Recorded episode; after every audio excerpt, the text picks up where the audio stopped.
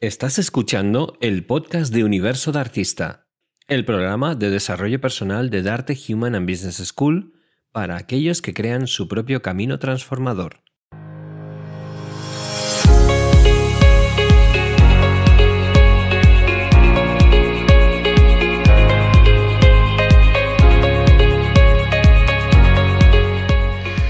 Bienvenidos y bienvenidas a este nuevo programa número ya 16 de Universo de Artista. Muchas gracias a todas las personas que nos escucháis, no solamente en la radio, en Radio FM, ya sabéis, 107.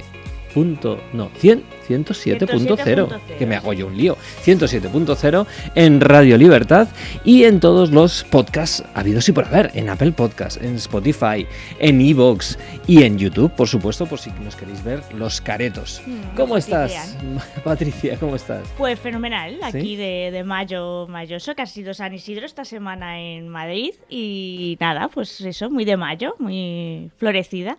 Claro que sí, claro que sí, se, se nos pone otra cara ahí con el sol, empezamos a eliminar esas, esas caras tan blanquitas que tenemos. Y empezamos a coger un poquito de color, aunque todavía queda tiempo para el verano, estamos ya aquí dándole la bienvenida al mundo, a la vida y a pesar de lo que estamos viendo por ahí, que todavía siguen pues, pues la situación ahí fuera no es, no es bonita, pero nosotros la vamos a hacer bonita y más con este programa número 16. Muchísimas gracias, eh, Gus, por estar ahí. Muchísimas gracias, Sergio Alberto. Y, bueno, y pues nuestra querida Nuria pues está ahí también siguiéndonos. En, en este caso hoy no va a estar físicamente, pero está ahí como siempre, espiritualmente, dándonos mucha energía buena, de la buena, porque es que estamos haciendo ahora, estamos preparando ese super evento, que luego hablaremos un poquito de él. Así que hoy viene el programito también cargado de emociones y de personas maravillosas. Viene, vamos, cargado, cargado. Vamos a tener una invitada muy especial para nosotros en Universidad de Coaching para, para hablarnos de las nueve creencias de sabiduría de la PNL. Toma ya. Luego tenemos también en Hall of Fame dos exalumnos que vienen a presentarnos su proyecto. Me encanta. También muy interesante. Y terminaremos con una grande del emprendimiento, que es Judith Catalá, que luego la, entrevistaremos y sabremos un poquito más en qué está metida ahora, que siempre anda con cosas interesantes. Bueno, pues, pues sin más dilación, vamos con ello. Universo de Artista número 16.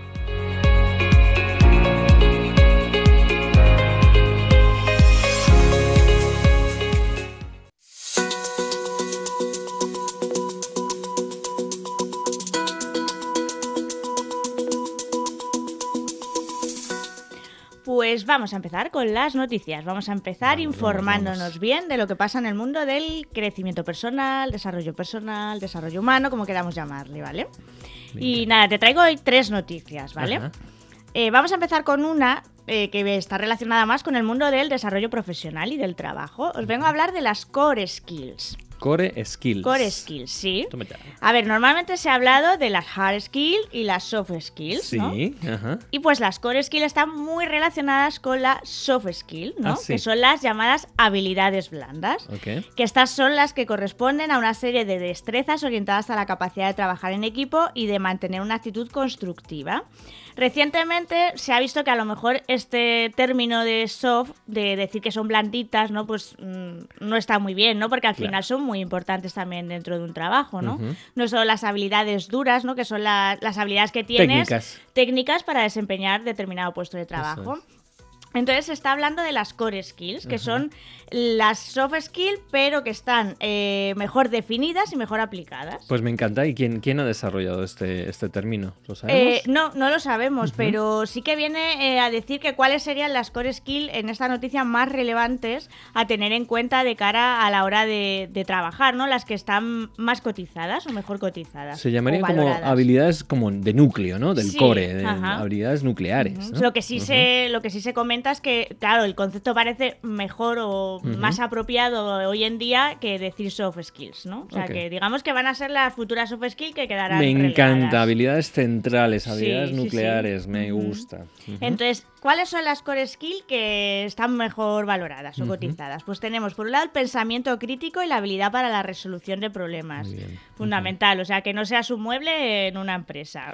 ya está. Pues es que es lo que además esto, esto, la falta de, esa, de, ese pensamiento crítico siempre constructivo, ¿vale? Eh, es lo que realmente hace que, que, el, que el mundo vaya mal. O sea, cuando hacemos las cosas por dogma, por dogmatismo y por política y por religión, eh, nos lleva a la destrucción. Con lo cual, eh, pensamiento crítico siempre sí. Y tener esa habilidad para la resolución de problemas, ser proactivo, ser capaz de, pues eso, de no estar quieto en el trabajo, sino de, de poner tu iniciativa, ¿no? Eso está muy, muy valorado hoy en día. Eh, otra cosa que está muy valorada es el trabajo colaborativo, que seas una persona capaz de trabajar en equipo, que seas capaz de ayudar, de colaborar, de, pues eso, de no estar apartado, porque, a ver, eh, para que un equipo funcione está cada vez más demostrado que no es eh, importante que destaque cada individualidad, sino todos en conjunto. Claro, y además aquí hay una cosa, Patricia, y es que en las empresas muchas veces se nos, por, el tipo de, empresa que hemos vivido siempre, ¿no? Donde estaba el patriarca que te decía, lo, era el ordeno y mando, tú no, te contrato para que pienses, sino para que hagas, ¿no? Y entonces eso nos ha llevado a una sociedad em, donde la gente entra en su trabajo y dice, espera a ver qué le dicen, ¿no? Que y eso es terrible, tanto para el que emplea, el que contrata, como para el propio trabajador, porque es muy, muy importante que cada uno tengamos eso, ese, punto de colaboración, es decir, no esperar a que te llamen y te digan, haz esto, haz esto, sino que tú mismo tengas esa iniciativa y eso es maravilloso. El tercer punto, la tercera core skill más relevante o más cotizada es alfabetización digital. O sea, ya eh, hay que saber mínimo algo de digitalización, ya, eh, pero para cualquier tipo de trabajo, porque al final cuando nos sale una aplicación, yo qué sé, para si eres panadero, a lo mejor para medir el tiempo de cocción óptimo del pan, yo qué sé, cualquier cosa. Entonces ya en la era de la digitalización hay que estar alfabetizado digitalmente. Claro, y eso además es, importante, ¿no? Y sobre todo el entender que las herramientas están al servicio del ser humano, no al revés. Porque muchas de las personas que se niegan a alfabetizarse mm. digitalmente es porque ven ahí fuera que la gente lo que se convierte es esclavo de las herramientas digitales. Y entonces lo entiendo, lo entiendo, pero eh, hay que entender que las herramientas en sí son buenas. El problema es cómo las utilizamos. Pero sí, siempre sí a la, digitalización proactiva a ver, este punto, más que el hecho de que adquieras una habilidad dura, ¿no? De que te, formes, ¿no? Para. Es más el, estar abierto a saber Que, ya no. O sea, que ya no te puedes escapar de ello y que forma parte de la vida del día a día. Entonces... Hoy, ordenadores y tablets y, teléfonos eh, inteligentes es lo que es lo que necesitas manejar, por lo menos. Claro. Eh, la cuarta, la cuarta core skill es la responsabilidad global o social. Ser responsable, tener responsabilidad eh, sobre el conjunto de, de, la empresa. O sea, es fundamental también. Me encanta también porque es muy, muy, muy, muy importante no solamente mirarnos hacia adentro, hacia el ombligo, sino también ver lo que implica también nuestro trabajo hacia afuera y, ser conscientes de todo esto. Así que me, está encantando este artículo. Sí, sí, y las core skills de la última, la última de las ultimísimas es capacidad de comunicación. Pero aquí, como siempre, inciden en ya no saber comunicarse, sino saber escuchar activamente. Toma ya, claro, es que es eh, para comunicarse si no escuchas, y esto es el gran error. Pues es un, es un artículo maravilloso. Sí, sí, a ver, resumo rápido las cinco core skills importantes hoy en día. El pensamiento crítico y habilidad para, para resolver problemas, trabajo colaborativo, alfabetización digital, responsabilidad global o social y capacidad de comunicarse. No solo de comunicarse, sino de también mantener una escucha activa. Pues vamos al cole a aprendernos bien estas cinco core skills y a aprenderlas y practicarlas. Muy bien, me encanta este primer artículo. Pues cambio de tercio. Ahora vamos a un trabajo más personal, más. Eh, vamos a ver las cinco señales eh, que te van a decir que tienes problemas para poner límites en tu vida. Es un artículo de La mente es maravillosa en el que nos comentan que lógicamente poner límites es demostrar a las personas que tenemos deseos y necesidades diferentes a las suyas y que no está mal, simplemente que son diferentes. Cuando ponemos límites reafirmamos nuestra identidad, nuestros valores, nuestras creencias y sobre todo nuestra, nuestra autoestima. Reforzamos el sentimiento de seguridad además porque nos protegemos de los abusos ¿no? que puede haber por parte de otras personas y a pesar de que poner límites es un acto necesario como ser humano y como ser social, ¿qué pasa? Que a muchas personas les cuesta hacerlo. ¿Y por qué? Cuesta a determinadas personas hacerlo? Pues por lo visto estas son las claves por las que pueden ser cinco claves por las que parece que el número 5 hoy nos Sí, sigue. Uy, cuidado. La- que tiene rima No fácil, mal. pero no. Eh, entonces, cinco claves por las que puede ser que eh, te esté costando poner límites. Vale, a ver, cuéntanos. Una de ellas es que temas el conflicto. Claro. joder. Hay personas que eh, no pones eh, límites porque sientes que de esta forma vas a evitar, si no te pongo límites, no me toque enfrentar a ti. Entonces, ya estaría. Evitas expresar tus deseos, tus opiniones o tus desacuerdos. Esa sería una. La siguiente sería eh, por la que puede ser que no pongas límites porque te cuesta diferenciarte de los demás. ¿A qué se refiere esto? A que igual que no tienes bien determinada tu identidad. Si no tienes determinada bien tu identidad, cuando no sabes quién eres y logras que los demás te reconozcan como tal, entonces es mucho más eh, difícil poner límites. Porque no, porque ni sabes tú mismo quién eres ni, ni hasta dónde llegas, entonces los demás no van a saber tampoco aceptar tus límites. Y tú no los vas a saber poner, por supuesto. ¿Vale? La- el tercer punto por el que puede ser que no sepas poner límites porque directamente tienes problemas de autoestima, que eso Mm. es fundamental, ¿no? Si no tienes aprecio hacia ti mismo y hacia lo que opinas o hacia lo que crees, pues tampoco vas a limitar que las otras personas te pisoteen, ¿no? En ese sentido. claro. Entonces, eh, no importa que los demás sobrepasen tus límites porque no hay nada de valor a lo que cuidar si no, te, si no tienes autoestima. Claro, te, te dejas pisotear. El cuarto punto para el que no puedes poner límites puede ser que sea porque te resulta difícil tomar decisiones. Mm. Claro, poner un límite es decidir. Tienes que decidir hasta aquí hemos llegado, ¿no? O hasta aquí llega mi límite. Si eres de las personas que hay, pues es que no sé, pues es que a lo mejor, porque nada. Te- Seguramente te sea, de- sea muy difícil para ti poner límites. Y el último punto eh, de por qué puede ser que no eh, pongas límites es porque te gusta complacer a los demás. Hay personas que viven por y para complacer a los demás y nunca miran las necesidades propias. En ese sentido, lógicamente no vas a poner límites porque si pones un límite estás, eh, no estás complaciendo al, al otro, sino que al revés, estás haciendo que el otro igual incluso se siente molesto. Entonces, uff, para ti eso está muy ligado también con la confrontación, o sea que...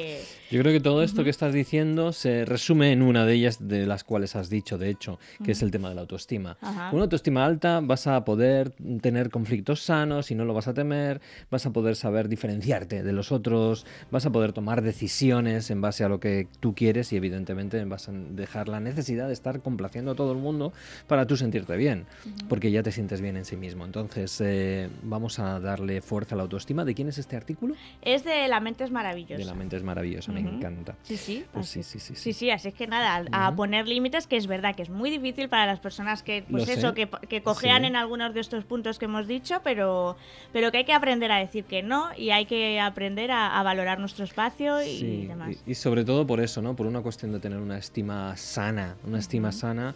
Y ese, ese es el gran, el gran error y el gran problema que tenemos en esta sociedad, que hemos nacido desde el principio con una herida emocional de fracaso, de rechazo, de abandono, básicamente. Y eso es lo que hace que estemos siempre buscando a mamá y a papá que nos, que nos salve la vida. Y mamá y papá en este caso es el resto de la gente. Cuando el camino a a transitar en esta vida es el camino hacia adentro, el camino hacia nosotros mismos. Pues nada, vamos a cambiar de tercio, no mucho, ¿no? Porque, a ver, seguimos aquí indagando en nuestro interior. Y esta noticia que es de Infosalus es una noticia sobre cuándo hay que comenzar, se preguntan, ¿cuándo hay que comenzar con la educación emocional de nuestros hijos? Ujú. ¿Cuándo es el momento exacto? Ok. Cuando tiene 10 años, cuando tiene 20 y ya nos ha sobrepasado, o cuándo, ¿no? Entonces, han hecho una entrevista a Natalia Saldaña, que es una psicóloga y pedagoga, y ella ha determinado que hay que empezar cuanto antes. O sea, que no hay una edad exacta. A ver, a ver, cuando tiene un mes o dos meses igual es complicado, pero cuando son bien chiquititos o pequeñitos, digamos, cuando empiezan con el año, año y medio, Hay que empezar cuanto antes. ¿Por qué? Porque cuando se es más pequeño, eh, está relacionado con la plasticidad del cerebro. Nuestro cerebro es más plástico, más, por eso se aprende más, Claro, más claro, rápido y claro. mejor cuando se es pequeño. Entonces, cuanto más pequeño se es, es más fácil aprender eh, emocionalmente o por empezar a tener esa educación emocional para desarrollar esa inteligencia emocional, ¿no? Si empiezas cuanto antes, conseguirás que tus hijos aprendan esos conceptos. Pero esto, lo más importante aquí que recalca es que no hay que acabar nunca de aprender emocionalmente. Es decir, hay que empezar lo más pronto posible, pero no dejar de aprender nunca, ni cuando tengas 80 años. Pues, Porque las emociones evolucionan con nuestra forma de comprender el mundo, de sentir y de expresarnos, entonces hay que seguir eh, analizándolas. Y entonces nos da unos consejos también para una buena educación emocional, que te iba a decir son cinco, pero no son seis. Porque ya... Bien, vamos evolucionando. Seis consejos para una buena educación emocional con nuestros pequeños. Primero, respetar a los hijos lo que sienten y cómo lo sienten. Y aquí ponen un ejemplo muy importante. Ver, el típico de estás en el parque con tu hijo y no quiere compartir un juguete con alguien. ¿Qué es lo Sí. que hacemos los padres normalmente? Pues Mm, tienes que compartir y no claro. sé qué. Pues hay que entender la individualidad que tienen cuando son súper pequeños, entonces entender que a lo mejor no hay que presionarles, porque en ese momento él siente que él no le apetece compartirlo. Ajá. Entonces hay que respetar un poco lo que sienten y cómo lo sienten. Y yo soy la primera que levanto la mano que eso lo hacemos mucho. Y al final, ¿qué le haces? De decirle, no, pues si no quieres compartirlo, no lo compartas. Claro, hombre, eh, a ver, tienes que atender a la necesidad de, vale, no lo compartes, pero ¿por qué no quieres compartirlo? A lo mejor le puedes preguntar y a lo mejor te dice, pues porque No, lo quiero. quiero. mucho y no quiero que lo rompa. O sea, a lo mejor te da una explicación. Entonces, bueno, indagar un poco más, pero no de primera decir tienes que compartirlo, porque entonces le estás restando importancia a que él en ese momento no le apetece compartirlo. Decimos, es que eres igual que tu abuelo. Es lo típico.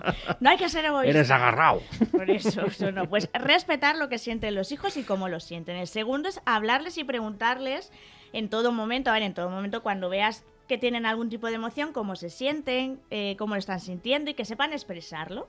Porque hay veces que están llorando pues las rabietas estas horribles y simplemente nos enfadamos todos, pero a lo mejor tienes que preguntar por qué estás así Claro, mm, y no centrarnos tanto en regañarles, deja de llorar, deja de llorar. eso es, Por eso es. ejemplo. Entenderles un poquito más. Ujú. Ujú, Me encanta. Otro punto sería que les podemos, eh, tenemos que ayudarles a enseñar a identificarlas, no solo a Mm. decir estoy bien, no estoy mal. Claro. Pues Ir más allá. Claro, abri- abrir el abanico de vocabulario emocional, por así decirlo. Otra, otro punto, no negar las emociones que sienten, porque si están tristes o si están entusiasmados o si están, no decir, no pasa nada, no llores y no pasa nada, esto ya se te va a pasar o no ha sido nada si se ha caído y llora, claro, llora porque le ha dolido y tiene todo el derecho del mundo a llorar. Pues no lo neguemos eso, por Ajá, ejemplo. Luego, tener una relación cercana con los hijos, porque hablar de las emociones debe est- estar en un ambiente relajado y de confianza. O sea, entablar una relación con tu hijo eh, de tranquilidad y de amabilidad permite que él probablemente se exprese mejor emocionalmente. En una casa donde hay gritos, donde solo hay malas caras, pues yo no voy a hablar de emociones ahí, ¿no? O sea, no, no me siento a gusto. Entonces, Pues, eso eh, es. es, es- es fundamental todo este, Mm. toda esta labor y es verdad que como no nos lo enseñan todavía en los colegios, se están haciendo ya algunas iniciativas maravillosas, pero es verdad que no está metido de una manera, de una manera total en, en el sistema educativo ni en los hogares. Así que este tipo de artículos. El último, el último importante. consejo, no, que es importante Sí, porque sí. esto es para los adultos. A ver, es, ese es para nosotros. los adultos somos los modelos para los niños. Entonces, si nosotros hablamos de emociones, los niños hablarán de emociones. Si nosotros las reprimimos, los niños las reprimirán. Somos, somos el espejo donde ellos se miran y es, somos, vamos, nos van a imitar mm, todo. Entonces, si es tan sencillo como eso. Si nosotros hablamos de emociones, ellos lo harán tranquilamente. Claro, y el problema es que somos verdaderos analfabetos emocionales porque huimos de ellas, porque como no lo sabemos manejar, nadie nos ha enseñado, nos sentimos incómodos con ellas, ¿no? Pues sobre todo por lo que provocan, especialmente las tres emociones entre comillas negativas, ¿no? La tristeza, el enfado y el miedo. Esas tres cosas es como, wow, va de retro, Satanás. y, y todo lo contrario, lo que nos están dando es una información valiosísima para actuar para ponernos en marcha o para aprender algo o para cambiar algo. Y no, no queremos, no queremos, pero porque no sabemos, porque somos ignorantes y les tenemos miedo a las propias emociones. Así es que la educación emocional Al cole, importante. al cole todos. Mm, Ya no solo hay que aprender mates, lengua, en el y tampoco comentar solo la última serie de Netflix que hemos visto o el partido, sino con nuestros hijos hablar también Claro. de emociones. Porque además es muy divertido, es, es, es- es un mundo maravilloso y que nos puede cambiar la vida. De hecho, nos la cambia. En, en ese sentido, es, nos va a llevar a un, a un punto de un autoconocimiento brutal de, de nuestras opciones y nuestras posibilidades y nos va a hacer superhéroes. Así que inteligencia emocional en vena.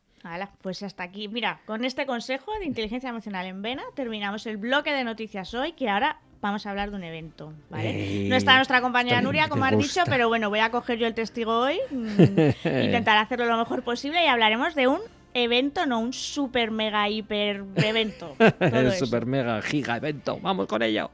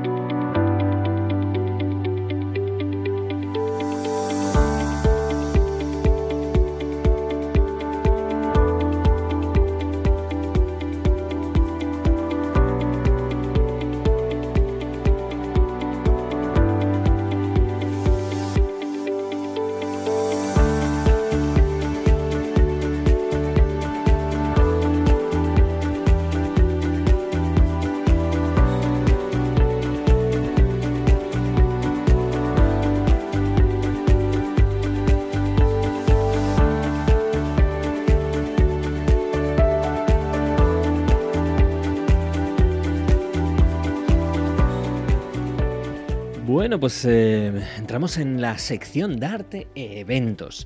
Y en este caso venimos con un evento, como decíamos hace un ratito, maravilloso. Yo creo que es el más grande que hemos hecho jamás. Sí, sí, o sea, que para nosotros es un reto. ¡Wow!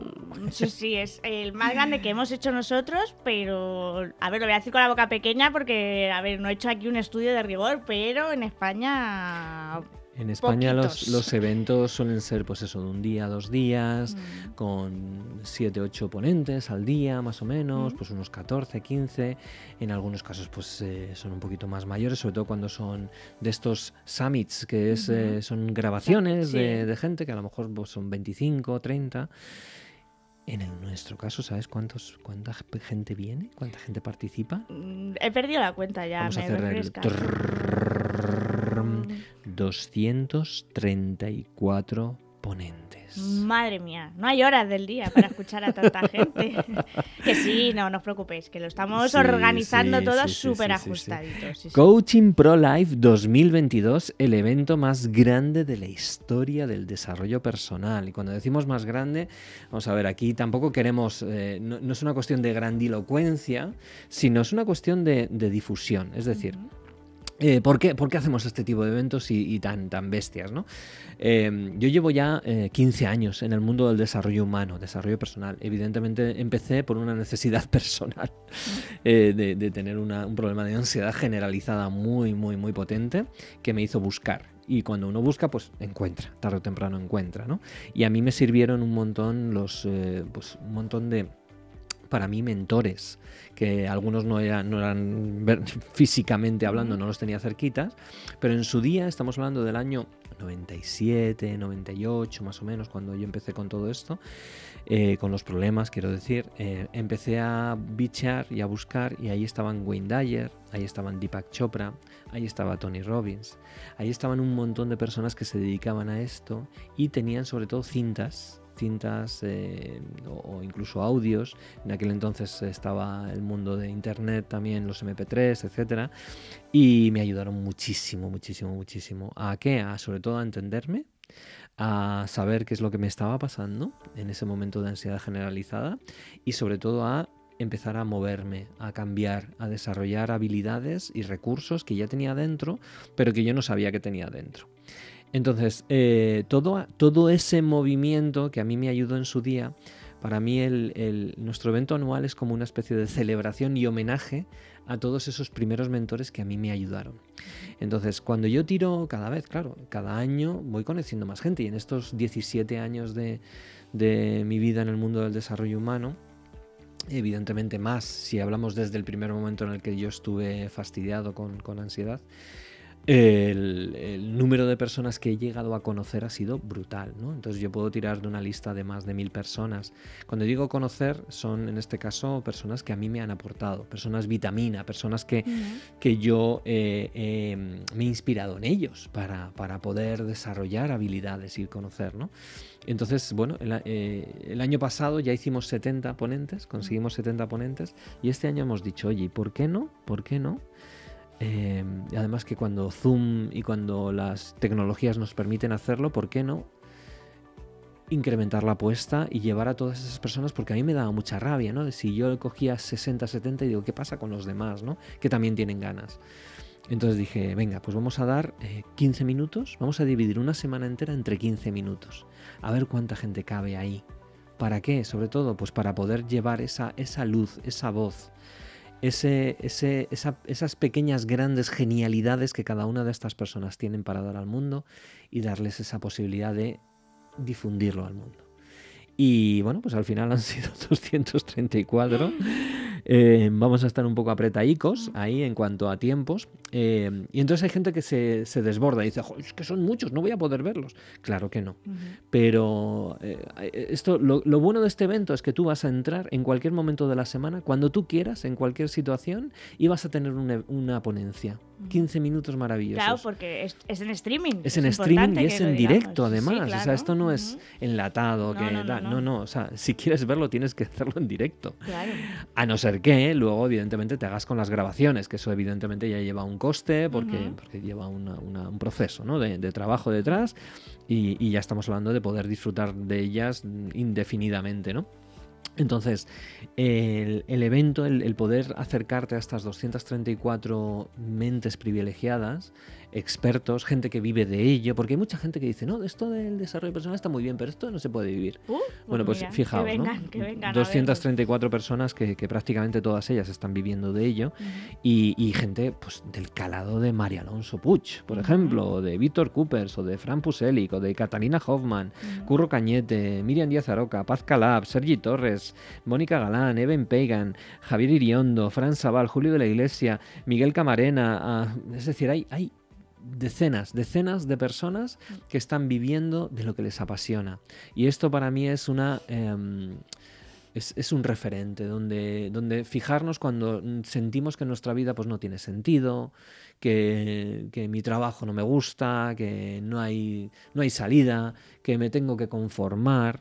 Bueno, pues no, no te tienes que conformar y puedes cambiar y puedes desarrollar. Entonces, además aquí en este tipo de eventos tenemos gente de todo tipo, de todo tipo de áreas y de, pues desde la alimentación, pasando por la gestión económica, financiera, las relaciones con familia, con, hermanos, la salud. Es decir, eh, tocamos todos los palos. Y, y bueno, pues es un evento que, repito, em, se me pasó por la cabeza, se nos pasó por la cabeza, ahora mi pobre, pobre equipo está Sufriendo. sufriéndolo, como a veces Pero ponemos. bueno, sabemos, sabemos que, que Mm. merece la pena el esfuerzo porque va a ser, va a ser apoteósico. Resumo un poco, ¿no? Para, Sí, para los favor. oyentes, pues son siete días, del 13 de junio al 19 de junio. Es. Son ponencias, entrevistas, charlas de mañana y tarde, de Eso pues es. de 10 de la mañana a 3 de la tarde y luego retomamos a las 4 otra Eso vez es. hasta las 10 de la Damos noche. un pequeño descanso para comer, pero a lo mejor me- hasta me lo como porque todavía tengo un montón de gente que me está Claro, llamando. Por eso, entonces. Así que eh, y claro, son en esas horas, pues cada 15 minutos hay alguien muy importante del desarrollo personal que nos viene a dar una conferencia sobre un, te- un tema en el que ellos son expertos y que, pues eso, hay temas para todo, como ha dicho Enrique. Entonces eh, va a estar muy chulo. Y él además va a dar, Enrique Jurado, Sí. eh, masterclass, una de, eh, de PNL, otra de coaching, las va a dar el viernes por la tarde, el sábado por la tarde y el domingo por la tarde, también en riguroso directo. O sea, es que es conocimiento puro en una semana, todo en streaming. La gente que dice... Pero esto, o sea, claro, y, y la entrada, o sea, esto, esto que me va a costar Claro, por verlo, claro, esto es una pasada. claro, es gratis, así, Totalmente gratuito. gratis. 85 horas de formación del de primer nivel, 85 horas de formación de primerísimo nivel Por cero euros. Claro. Por cero O euros. sea, sí que la gente dice, es que claro, no me da tiempo a verlo. Ya, ya, pero es que por cero euros, con que te pases a vernos una tarde, Claro. a estar con nosotros una tarde, tú Claro, sabes todo lo que vas a ver en esa tarde, que ni Eso te lo es. puedes imaginar. ¿Y sabes cuál va a ser el problema? Que la gente se va a quedar tan flipada de, de- de ver un par de ponencias, simplemente que va a decir, yo quiero tenerlo todo. Bueno, pues para ellos también existe esa posibilidad de comprar las grabaciones y además, por comprar las grabaciones, damos un montonazo de regalos Sí, para sí, que la que no persona... solo eso, que no solo Claro, grabaciones claro, o sea, solo. Exactamente. Estamos hablando de, el, el- por ejemplo, en este caso, concretamente, los dos cracks que vienen a este. Cracks son las personas más populares de- del evento, que son María Alonso Puig y Víctor Coopers, que son como los más mediáticos. Ellos en este caso los tenemos eh, en, en- en VIP, por decirlo así. ¿no? Los tenemos en el pack donde se- si compras las grabaciones tienes acceso en directo a verles. ¿vale? Y esto es un, es un lujazo. Aparte de todo esto, también el coaching pack, el PNL pack, tener la posibilidad de estar en Zoom, en un grupo reducido, con nosotros, eh, conociéndonos. Es decir, hay un montón de, eh, de- de regalos, incluso por parte de los propios ponentes que Sí. vienen. Eh, muchos de ellos mm, tienen productos de, de pago, ¿vale? Pues esos productos de pago están metidos también en el pack Gold, que llamamos Sí. que es en este pack con todas estas cosas, y solamente por 97 euros, es decir, mm, una ganga, una verdadera ganga, teniendo en cuenta que este producto con todo lo que lleva po- podría costar tranquilamente entre 3.500, 4.000 euros, sería, bueno, un coste, además que, que- que el valor que te da esto es ilimitado, es, es prácticamente todas las personas del mundo del desarrollo humano, del coaching, de la PNL en habla hispana, los más grandes, están aquí. Pues nada, la verdad es que instamos a que se empiecen a apuntar ya simplemente en, la web. En nuestras redes sociales, por ejemplo, en Universo de Artista, en arroba Universo de Artista o en arroba de Arte Formación en Instagram, allí encontrarán el link, sí, los perfiles para poder entrar directamente y simplemente dejas tu correo y ya estás apuntado. Ya, está, no tienes más. a partir de ahí te empezaremos a enviar una serie de correos para que para ir avisándote cuando comienza, porque todavía quedan unas semanas, pero sí, bueno. pero claro, tenemos que, claro, tenemos que preparar todo y nada, yo, vamos, porque llegará un momento en el que si vemos que aquello se colapsa de gente, tendremos que cortar el grifo. Así es que yo no me esperaría eh, mucho. Sí, porque lo estamos dando gratuito, pero hasta que lleguemos a. Tenemos una serie de plazas gratuitas. Cuando se llenen ya, a partir de ahí lo tendremos que empezar a cobrar. Así que si estáis interesados, de verdad, dartehbs.com barra CPL22. Repito, Darte HBS, Darte Human and Business School.com, que es una página web em, así base nuestra, barra, la barra del 7, ¿vale? CPL, CPL es de Coaching Pro Life, CPL22 y entráis ahí directamente, os dais de alta, dejáis vuestro correo y a, jugar y a disfrutar de todo un mundo maravilloso de desarrollo humano 234 personas dándolo todo, dando sus secretos personales, gente maravillosa que lleva años, eh, o sea, aquí estaríamos hablando de, de, cientos de años, de cientos de, años de, conocimiento, porque muchos de ellos además han aprendido con los grandes. Así que no, no, os lo podéis perder, es el, mayor evento que jamás hemos hecho y, estamos, bueno, estamos encantados con, con, la idea de montarlo, de desarrollarlo y entregároslo como este regalo que queremos hacerlo eh, y esta, esta forma de, de aportar a la humanidad que hoy en día lo necesita. Así es que nada, estáis invitadísimos al Coaching Pro Live 2022 y eso, no tardéis mucho en apuntaros. Venga, adelante y sigamos con la siguiente sección.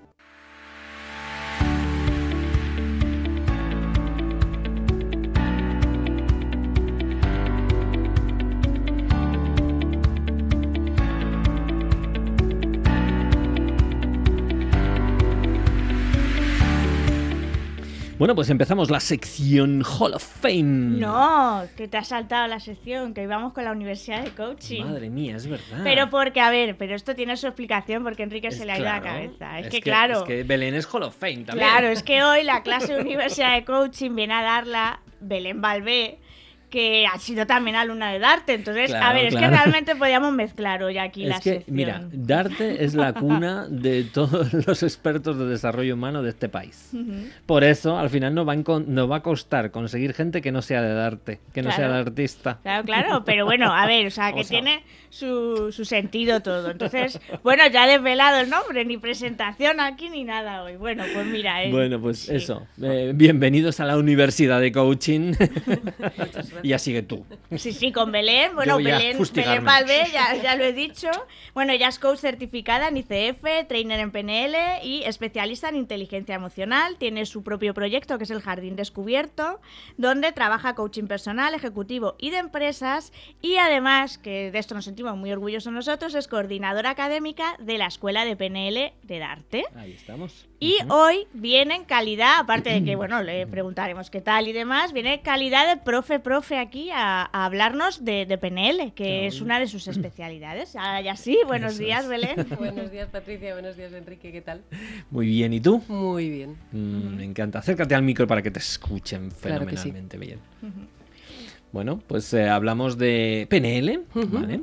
Em, programación neurolingüística. Em, hemos hablado en otras ocasiones en esta sección de PNL también.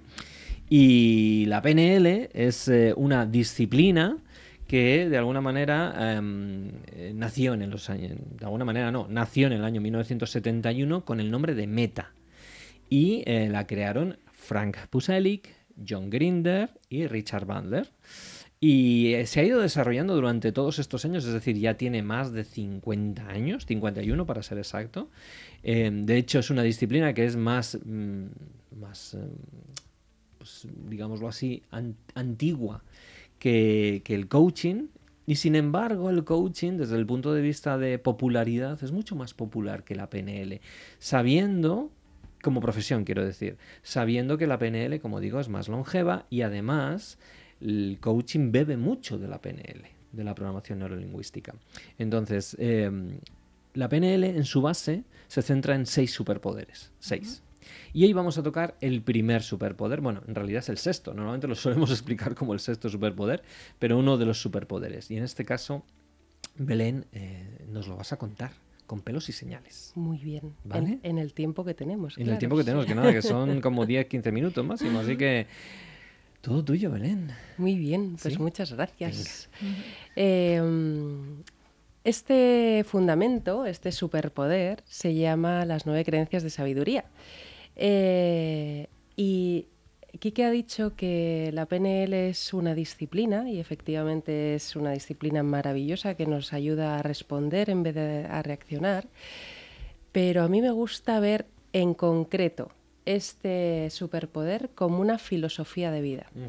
¿Por qué digo filosofía de vida? Porque, como sabemos todos, la PNL nació al modelar la grandeza y la excelencia de las personas que más destacaban. ¿Qué es lo que pasó? Que de modelar a tantas personas, a tantos cientos de personas, descubrieron que había nueve creencias en común de estas cientos de personas grandes, excelentes y triunfadoras. Estas nueve creencias se tienen que dar a la vez. Es decir, hay gente que también ha triunfado, que es maravillosa, bueno, que es maravillosa o, O no, no. tanto.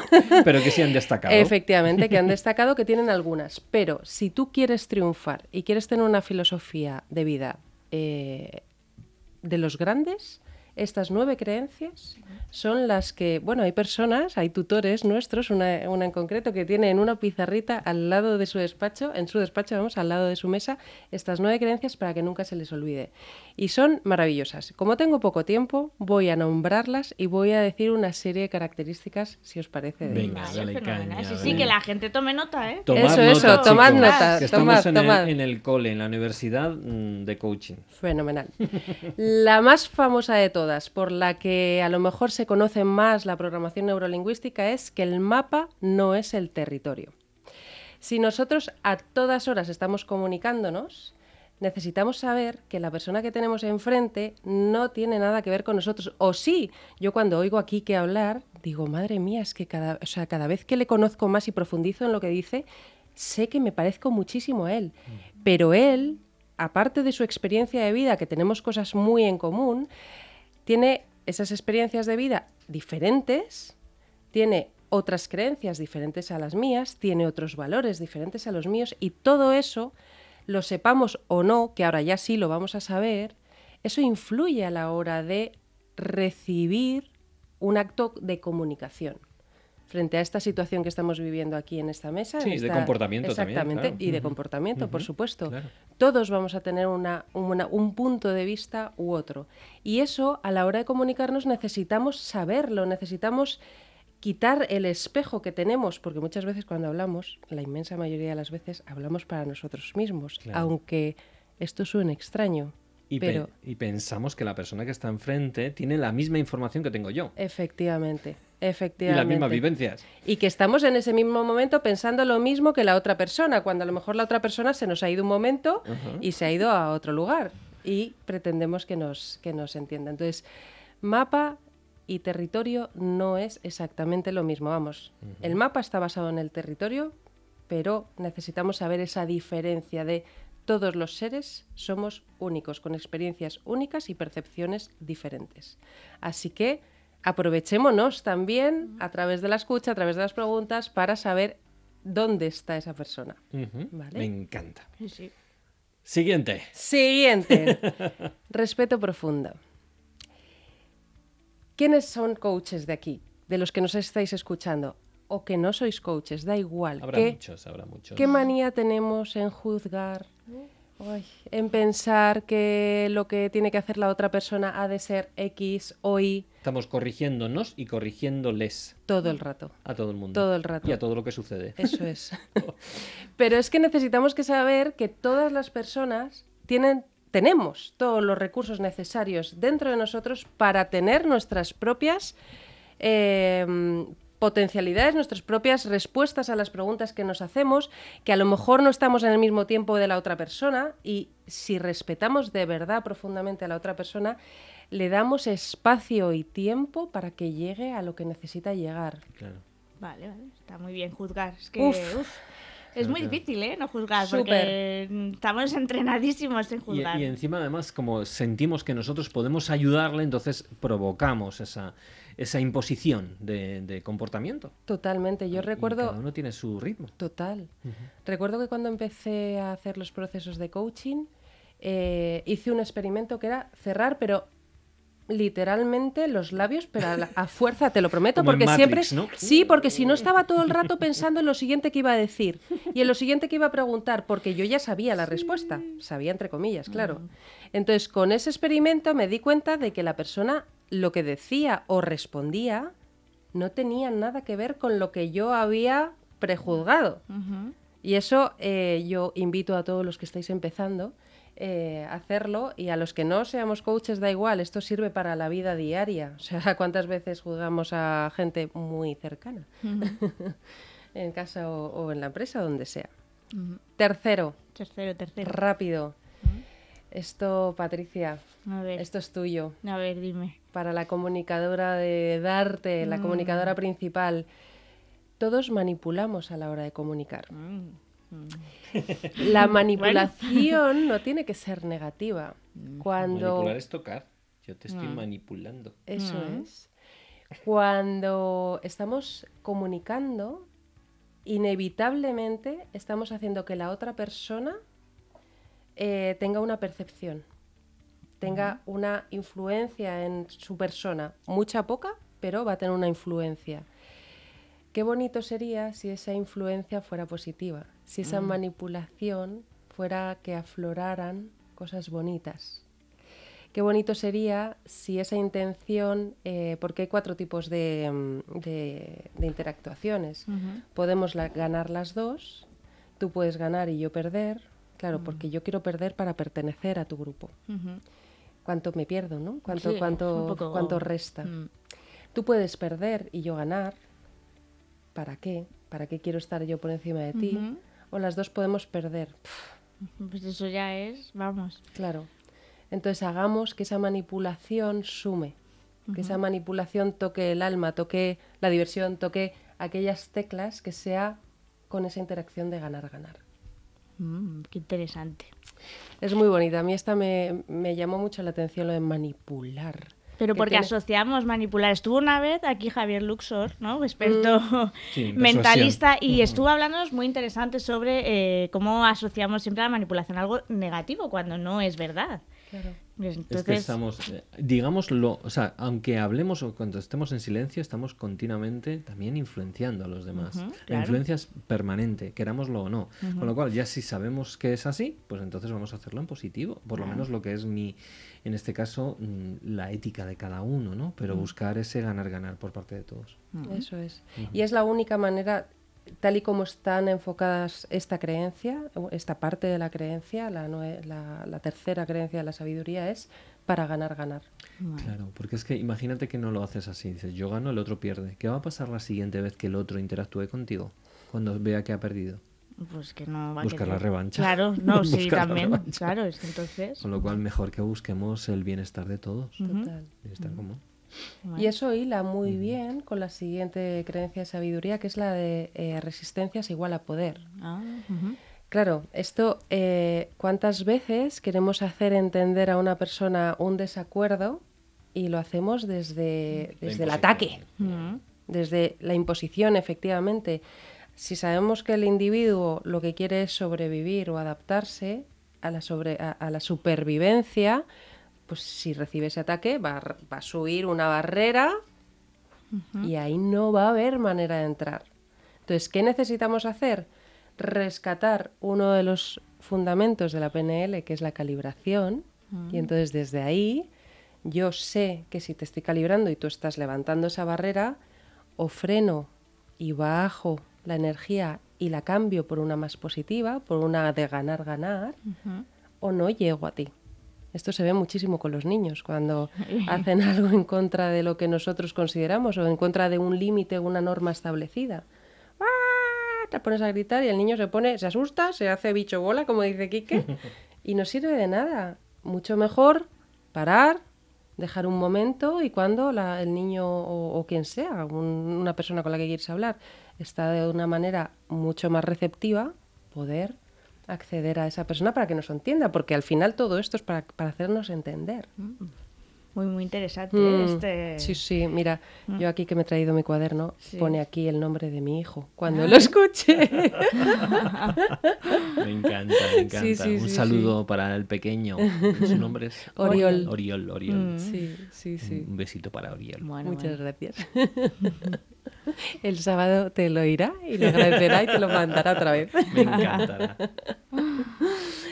Tercer, eh, bueno, eh, quinta ya. eh, esta es muy bonita. Y esta creo que va al pelo para, yo creo que el 98% de la población y es, confía en tu inconsciente. Sabes mucho más, mucho más de lo que crees. Lo que pasa es que esos miedos, esas creencias que nos limitan, hacen muchísima pupa. Pero cuando tú conectas contigo mismo y puedo hilarlo con la siguiente, que es que tú eres el cliente más importante. Cuando tú conectas contigo mismo, cuando tú te das esos, es- esos espacios, tú eres tu cliente más importante, hago la- la- la descripción breve es, oye, si es que si tú estás bien, el resto de la humanidad está bien. Cuídate, ten en cuenta esos espacios que necesitas para conectar contigo mismo.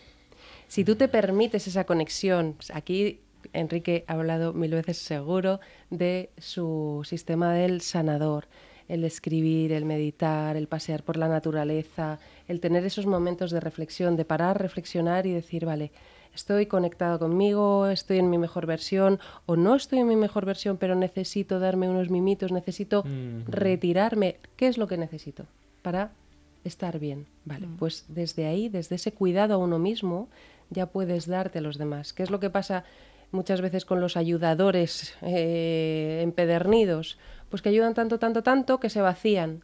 Y si no tienen estos momentos de conexión, imposible que se llenen. Entonces, ¿por qué lo hilo al, al inconsciente, al tu inconsciente? Jolín, porque cuando tenemos esos, mo- esos momentos de conexión con nosotros mismos, dices, si es que lo sabía, es que yo sé las respuestas. Y también recurro a el respeto profundo hacia mí mismo, no hacia los demás, sino hacia mí mismo y hacia mis propios recursos. Y yo te diría, y esto lo tengo de Frank, una frase que mm, yo creo que, porque no llevo tatus, pero si no me lo tatuaría, que decía, si tienes dudas, hazlo. Porque si tienes dudas es que hay algo que te está diciendo que lo hagas. Qué bonito, ¿eh? O sea, me encanta esa frase. ¿eh? ¿A que sí? Sí, porque además, sí, vamos Mm. a ver, tienes dudas, ¿no? Hay pros y contras, como todo en la vida. Entonces, eh, si lo haces y sale bien, genial. Mm. Si lo haces y sale mal, o sale lo peor que dices, ostras, no tenía que haberlo hecho, aprendes. Pero si no lo haces, nunca lo sabrás. Y te quedas ahí. No, no, totalmente. Y, y al final vas a tener el run run de muchos run runes en la cabeza, al final termina por Mm, explotar. Vaya. Yo no sé, no recuerdo quién era eh, eh, Elizabeth Kurler-Ross, era, la, Kubler-Ross, sí. era la enfermera que... Sí, que decía que la gente se arrepentía de lo que no había Ah, hecho. Sí, sí, sí, que Sí, era lo sí, que el la gente antes de común. morir Eso era lo que la gente se arrepentía más De de, no- lo que no había no- hecho que de las cosas que había hecho aunque salieran mal. Efectivamente. Así que ante la duda, hazlo. Mm, Eso es. qué bonito. Sí.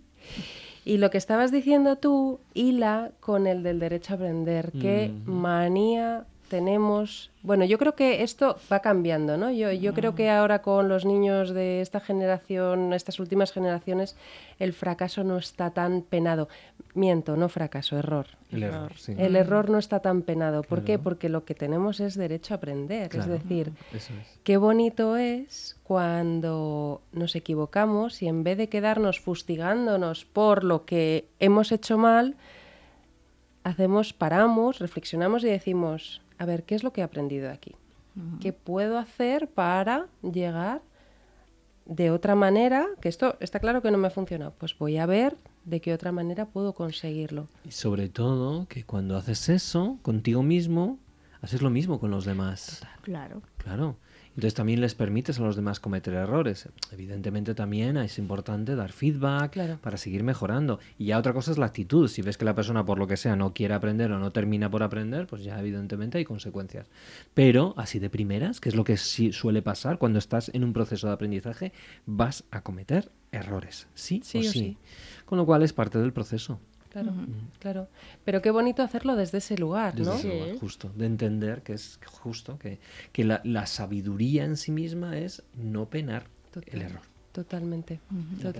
penalizarlo. Y estamos en una sociedad que lo penalizamos, Sí. pero la primera de cambio. Es lo como dice Belén, es verdad que se ve ya es la esperanza o la luz al final del túnel y parece que ya vamos aprendiendo de la importancia de, de los errores para crecer, Claro. Pero si nos queda todavía sí, que mucho. ¿eh? Además, si os dais cuenta, las personas que más echan bronca a los demás o más penalizan a los demás son los que primero se penalizan a sí mismos, son súper perfeccionistas y lo pasan fatal.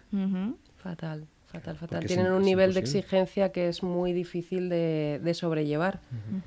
Y realmente es que somos eternos aprendices. O sea, si miramos las cosas y desde... mola, mola es que es verdad, es que cuando miras las cosas desde la curiosidad, eh, te das cuenta de que puedes abrir muchísimo la mente, Mm. muchísimo la mente y cuando la abres ves un mundo lleno de posibilidades en vez de quedarte ahí, zas, zas, zas, qué mal lo he hecho, qué, qué nulo soy. Para nada, si es que simplemente has enfocado por donde no ha servido. Lo has es. hecho, ¿no? Que es lo importante Eso a es, veces. sí. eso es, eso es.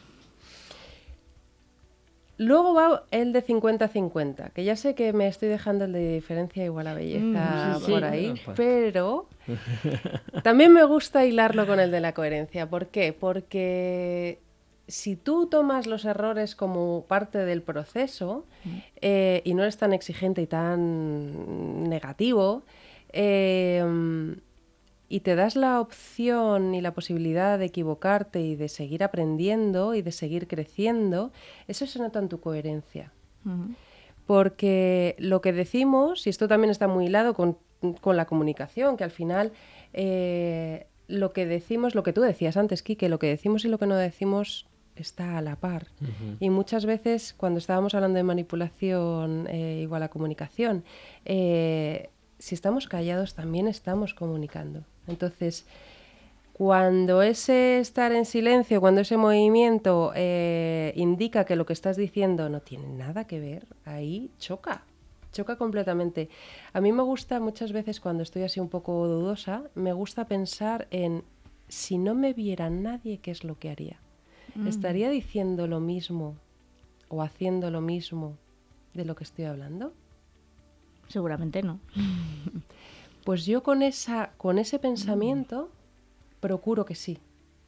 Eso no significa que tengamos que hacer las cosas perfectas ni de coña, es que estamos hablando de que necesitamos aprender, que tenemos el derecho a aprender, que Claro, necesitamos pasar por un montón de situaciones, de tenemos todos los recursos, pero la fastidiamos un montón de veces. Pero sigo mis valores, sigo creyendo en mí, eh, hago gala de, para mí, la PNL, que es una filosofía de vida.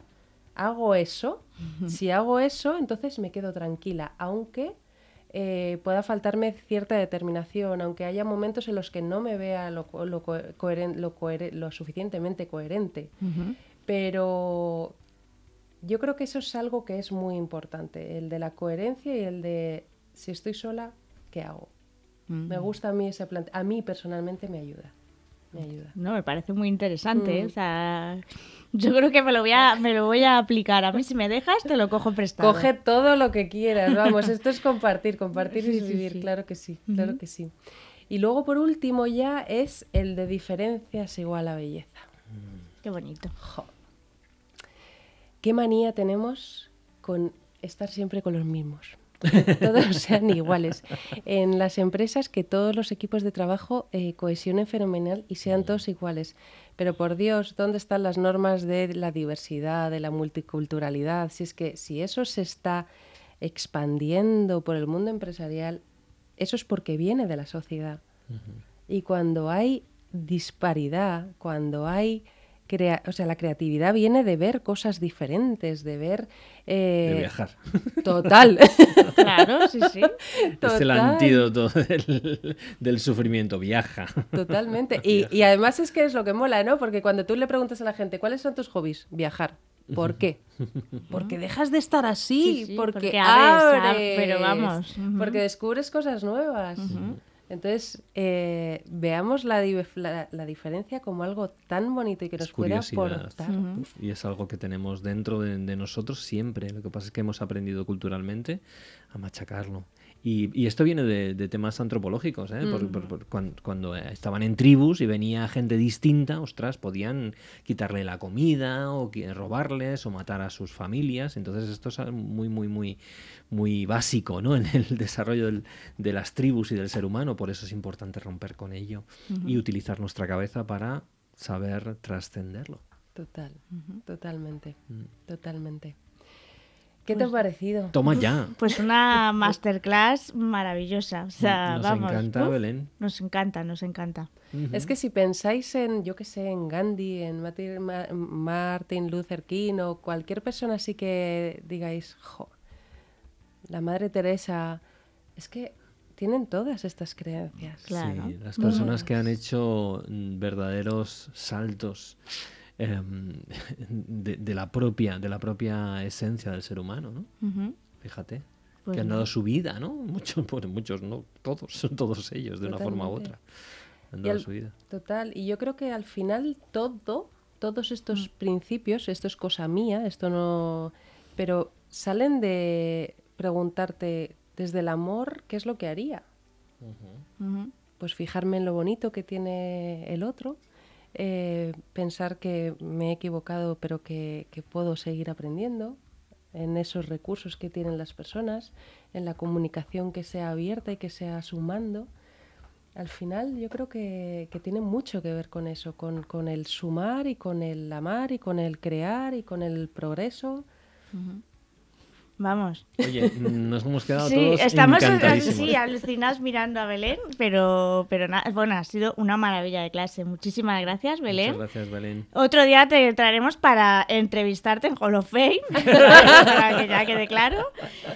Y nada, encantados de, de tenerte Y en en la escuela. también, ¿qué, qué te crees? Hombre, pues sí. celebrity. Vamos, hacemos un programa especial de Belén Balbé. Belén Balbé. Hombre, ¿Te imaginas? homenaje a Bueno. Belén Balbé. Lo perfecto para mí. Pues nada, muchas gracias, Belén, Muchísimas, por, muchísimas por gracias haber venido. Venga, seguimos con la siguiente sección.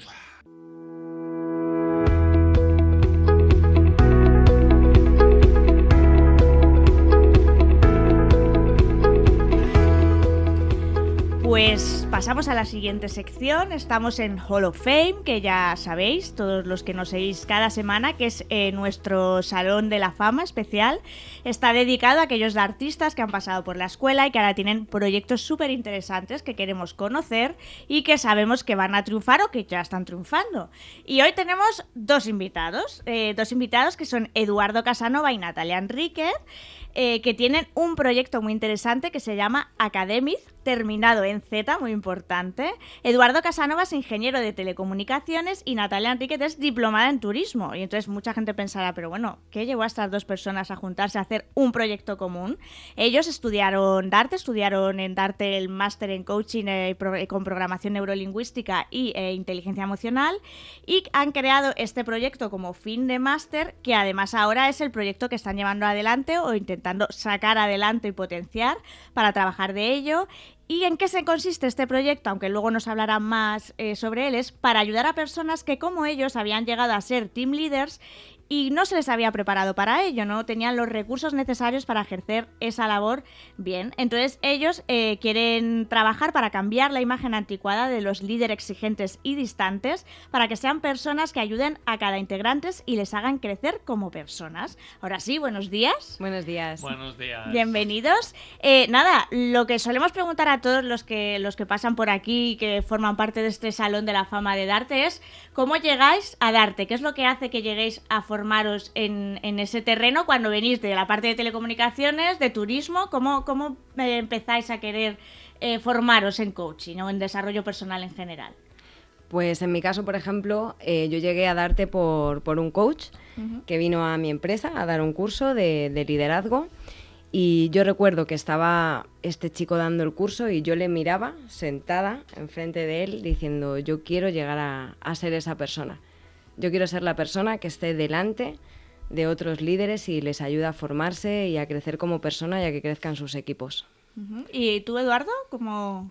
Pues de esto que el destino te va dejando señales, eh, un año antes eh, mi empresa contrató servicios de coaching por móvil. Eh, después tuve una conversación sobre coaching. Me empezó a picar el gusano, me empezó a picar el gusano y acabé en darte. Eh, contáis, he estado pues uh, bicheando ¿no? vuestra biografía un poco para, vuestra presentación y contáis que desde el primer día que os conocéis allí en, Darte empezáis un poco a, vislumbrar que podíais crear un proyecto conjunto. ¿Cómo, cómo fue ese momento? ¿Qué, ¿Qué, es lo que pasó para que dijerais, ostras, pues podemos hacer algo común? ¿Tenías alguna visión común o misión común? Pues te diré que lo primero que hizo Nate fue tirarme un marrón enorme encima. Estamos haciendo esa primera dinámica de aterrizar el objetivo y hablando con Nat, ¿y, cuál es tu objetivo? Crecer como persona y laboralmente. O toma ya, específico, accionable. Y fuimos charlando, fuimos charlando y oye, vimos que, que encajamos mucho nuestra forma de pensar, nuestro para qué eh, eventualmente en verano ya cuando se empezó a aterrizar la idea de Academy nos motivó muchísimo y desde entonces hasta ahora. De hecho, en aquel momento yo tenía otro proyecto entre manos porque ya estábamos en verano dando vueltas, ¿no? Cuál iba a ser nuestro proyecto de fin de máster y demás. Y cuando Edu me contó el suyo, dije, no puede ser. Es que me, me, encantaba. Solo se me ocurrían ideas para su proyecto en lugar de para el mío. Y una tarde, en mitad de uno de los módulos, nos sentamos a tomar una cervecita en el descanso y dijimos, ¿y por qué no, por qué no hacemos esto juntos? Una parte importante que he visto de vuestro proyecto es el autoliderazgo. O sea, ¿qué diferencia hay con el liderazgo? O sea, ¿autoliderazgo es aprender a liderarse a sí mismo o cómo lo podríais explicar? Eso es. Al final, para ser líderes, em, creemos que si una persona no sabe liderarse a sí misma, ¿cómo va a poder liderar a los demás? ¿no? Creemos en la figura del líder, no la figura del jefe, en que como líderes tenemos que ser ejemplo. No estamos, nuestra misión tiene que ser ayudar a las personas, hacerles crecer dentro de la empresa. Justo a, mm, construir esa figura del líder cercano, vulnerable, eh, que no tiene miedo a compartir cómo se siente y, que sabe cómo se sienten los demás a través de esa empatía, que sabe que tiene una cosa que se llama síndrome del impostor, que lo lleva sentado siempre en el hombro y con el que dialoga, no le bloquea, no, no le limita. Con lo cual, la idea del autoliderazgo, como tú bien has dicho, es liderarse a sí mismo y a partir de ahí ya poder liderar a, otras personas. Porque vosotros eh, creéis que es posible que ese liderazgo que ha existido durante mm, décadas, siglos, milenios, se pueda cambiar? ¿Es el siglo para cambiar ese liderazgo? Hombre, es nuestra misión, ¿no? Es nuestro objetivo. Llegar cada vez a más personas, que esa imagen que tenemos del líder cambie completamente. O sea, ¿qué es un líder sin inteligencia emocional? Una persona que no sabe controlar sus impulsos, que, reacciona automáticamente, todo eso va a ir abajo. Si nosotros no nos sabemos liderar, ¿no? ¿Cómo, ¿Cómo vamos a poder llevar equipos? Creo que podríamos dar un giro completamente a las empresas y a la sociedad. He visto que tenéis ahora el 21 de mayo, o sea, dentro de, nada. El 28. el 28, el primer taller de, forma oficial, ¿no? Que es, sobre autoliderazgo, si no me equivoco. Y luego ya en junio tenéis el primer curso completo. ¿En qué consisten estos cursos? Estas formaciones. Pues el taller específicamente es una sesión de dos horas y media. Se, se titula Seis claves para liderar a través del autoliderazgo. O sea, son seis tips muy concretos, muy específicos em, y, con ideas de lo que te proponemos que empieces a hacer diferente a partir de mañana, donde tenemos ese monto de formación y también abrimos eh, el, el, monto al coaching, ¿no? a ese coaching grupal eh, que nosotros conocemos como el momento Alcohólicos Anónimos, ¿no? Eh, pero que, que, es lo que siempre triunfa y lo que todo el mundo le deja con ganas de más. Y ese ganas de más, pues se cristalizó en el curso. Eso es, la idea era em, un, una primera, como un aperitivo, ¿no? Que sería ese taller. Y, y, luego tenemos el curso completo, que si no me equivoco son casi 18 horas de formación, parece mucho, pero que la gente no se asuste porque, vamos, se pasan volando, al final se aprenden un montón de cosas y como dice Edu, el combinar la formación con el coaching, que la gente vea que hay otras personas en su misma situación, que tienen, que viven cosas muy similares, ¿no? Al final ayuda a que, a que la gente crezca. ¿Y qué tipo de perfil es el que al que buscáis? Simplemente personas que, pues como vosotros que decíais, ¿no? O sea, que decís en vuestra bio, gente que, que, ha tenido un papel de team leader, que le ha llegado un poco así sin tener las herramientas, o está abierto para, para más personas?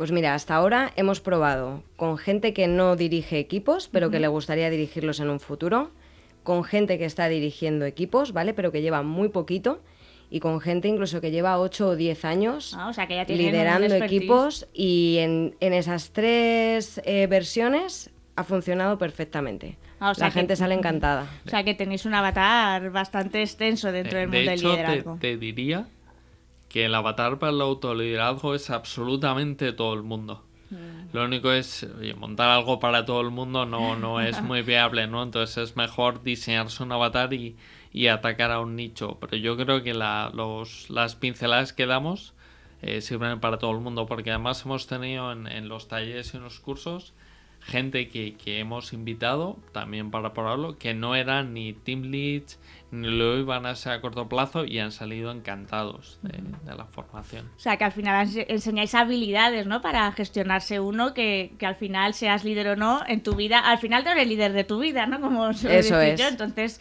eh, tienes que aprender a liderarte y, y yo qué sé, te va a servir incluso para llevar en tu casa a tu familia, estar bien con tu familia. O sea, que que es lo que decís, es una academia de liderazgo, pero mmm, un liderazgo no entendido solo desde el punto de vista empresarial, ¿no? Porque yo creo que lo tenemos como muy cerrado el líder, ¿no? En, un, en el empresario, pero líder hay muchos líderes, ¿no? Claro, eso es. Mira, líder es esa persona que, que su hija de dos años no para de llorar, la miras y dices...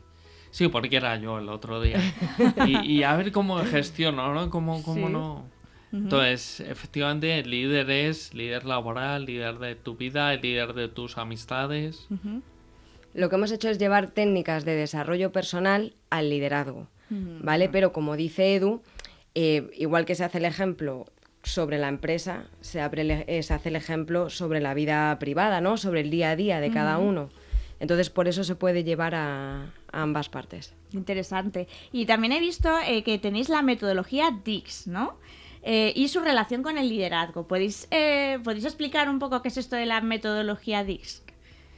Eh, pues es, es, una metodología, em, es un análisis comportamental, o sea, no, no es un análisis de personalidad, ni es un análisis sobre el liderazgo, sí sobre el tipo de liderazgo, pero al final em, tiene cuatro, cuatro vertientes, cuatro colores, eh, y cada persona tiene diferentes niveles en cada uno de los colores. Y eso lo, lo, traduce en un tipo de persona. Por ejemplo, los rojos son personas mucho más dominantes, mucho más enfocadas a resultados. Los amarillos son personas muy enfocadas en las relaciones, en inspirar. Eh, verdes, gente muy estable, muy armoniosa, una hormiguita trabajadora. Y los azules son gente enfocada en los resultados, en que todo vaya perfecto, mm, la búsqueda, la calidad. Estos son los perfiles puros. Nadie tiene un perfil puro. Uh -huh. Todos somos mezclas. Uh -huh. eh, con lo cual es una herramienta de autoconocimiento brutal. Eh, que, que, nos pareció genial. Eh, no, nos apuntamos a la certificación y yo atrevería a decir que vemos el mundo en colores ahora mismo. Ajá. Eso es, la idea de llevar esto al, al, curso, ¿no? Es porque cuando explicas esta metodología, la gente de, repente, de repente empieza a ver a las personas de su equipo por colores, Ajá. como dice Edu. Entonces, una vez que los tienes clasificados, por decirlo de alguna manera, por colores, empiezas a ver cómo puedes comunicarte con un color, qué le va a motivar más, qué le va a desmotivar. Entonces hace que la forma de dirigirte a tu equipo sea completamente distinta. Porque vas a saber, por ejemplo, que al perfil azul eh, lo que más le van a motivar, por ejemplo, son las hojas de Excel. Y a lo mejor tenías a esa persona todo el día hablando por teléfono. Mientras que a un perfil amarillo lo que le gusta es el hablar por teléfono y no las hojas de Excel. Por poner un ejemplo así muy, sí, sí, sí, no, no, sí, pero muy simple. mejor se entiende, se entiende muy bien. Pero Y- esa es la y idea. Llevándolo al autoliderazgo, el, el hacerte ese test, el conocerte, te ayuda a saber qué es lo que te motiva, cómo te comunicas, etc. O sea, al final siempre trayéndolo hacia nosotros mismos es una herramienta eh, de, de autoconocimiento, que al final siempre es bueno. Eh, bueno, tenéis ahora los cursos dentro de, de muy poquito. Eh, ¿Tenéis ya pensado, o sea, o estáis solo centrados? Ahora de momento nos centramos en esto y lo que venga, o ya tenéis visto en el futuro más pasos para Academy? En principio tenemos cerrados cursos y talleres para el resto del año. ¿vale? O sea, ya tenemos las fechas. ¿Qué más eh, podemos hacer con Academy? Bueno, pues yo creo que hay mil ideas, ¿no? Pero de momento, poco a poco, empezar con esto, que la gente nos conozca, que confíe en nuestro producto, que confíe en nosotros y luego abiertos, por supuesto, a todo lo que, lo que venga. Justo, yo creo que lo, lo que nos hemos dado cuenta, Nati y yo, cuando estamos en esos cursos, es, lo decimos siempre, es que tenemos una bomba. Eh, porque a la gente le encanta, la, la gente sale disfrutando, con lo cual ahora es el momento de empezar a, a que el público en general nos conozca. Eh, oye, ¿y qué hay de Academy más allá? Pues puede haber de todo. Tenemos ahí en mente algo sobre los valores, la misión y visión de cada uno como líder. O sea, tenemos mil ideas que pueden surgir de aquí. Pues nada, os auguro un futuro prometedor. Espero que, que la siguiente entrevista sea ya para contaros que tenéis la agenda cerrada para dentro de 15 años y que no podéis eh, dar más cursos porque ya no, no podéis y estaremos encantados de, escucharnos porque estamos deseando, aquí damos muchas noticias, tenemos una sección de noticias donde se habla de ese, de ese cambio de, de liderazgo, de, de líderes nuevos, de líderes que traigan eh, una... Un, un desarrollo, un crecimiento personal de sus propios trabajadores que apoyen y yo creo que con vuestro proyecto vamos a, a crear esa nueva horne- horneada de líderes y estaremos encantados de entrevistaros para que nos traigan más noticias Claro de- que sí. del futuro brillante de Academy. Pues eso esperamos porque es nuestra misión. Eso es. vamos a por ello. Pues Encantados nada, encan- también. encantados de haber tenido vuestra presencia con nosotros hoy. Muchas gracias. Muchísimas gracias.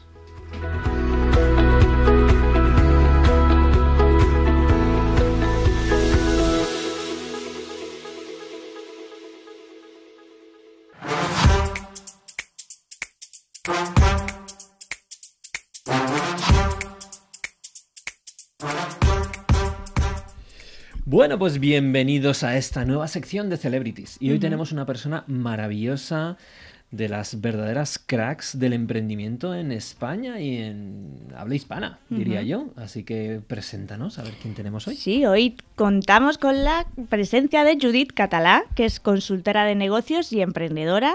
Con más de una década de experiencia en el mundo de los negocios y el emprendimiento, se dedica a ayudar a empresarios y emprendedores a facturar más, tener más beneficios, pero sobre todo y lo más importante, a ser más felices con sus negocios. Tiene la agencia XL de marketing digital que aplica el método líder para liderar la red con contenido de valor a la vez que se obtienen clientes potenciales. También tiene cursos para emprendedores y empresarios y acaba de sacar, nada, hace muy poquito, su libro Entrena tu éxito, 30 habilidades en 30 días para acelerar tus objetivos, donde intenta dar respuestas a preguntas como ¿qué diferencia una persona normal de otra que consigue éxito? Y si es cuestión de suerte, de esfuerzo, de talento. Y bueno, pues de esto y de mucho más hablaremos con ella. Buenos días, Judith. Buenos días, muchas gracias por invitarme. Mm, Nada, y gracias a ti por, por estar aquí con nosotros y compartir tu tiempo y, tus conocimientos, ¿no? Porque como ya hemos dicho, eres una experta en esto del mundo de, de la consultoría de negocios y de- del emprendimiento. Y nada, cuéntanos un poco sobre todo este, este libro, ¿no? Que ha salido hace muy poquito y que es eso de entrenar tu éxito, ¿no? Esas habilidades que puedes entrenar para acelerar tus objetivos. Y el- como he dicho al principio, tienes una pregunta, una de las varias preguntas que resuelves es ¿qué diferencia una persona normal de otra a que consiga el éxito? ¿Nos puedes desvelar, aunque no sea todo el secreto, mm, cuál puede ser una de las claves de, de- de eso que diferencia a uno normal de otro que consigue el éxito? ahora estaba escuchando la pregunta y digo normal, como si, como si hay alguien que no fuese normal, ¿no? Yo creo que las personas de éxito también, también son normales, solo que tienen unas habilidades eh, que han entrenado, que, las personas, digamos, que no consiguen el éxito no lo tienen, pero son personas normales y corrientes. Cuando te cruzas con gente con mucho éxito, yo que he viajado bastante por Estados Unidos, son gente muy normal. de hecho, yo diría que el que va con el Ferrari, el que va ahí con las grandes marcas y tal, probablemente es menos exitoso de lo que parece. Esa es la cultura del postureo, ¿verdad? hay, mucho, hay mucho postureo también en ese, en ese sentido, Judith.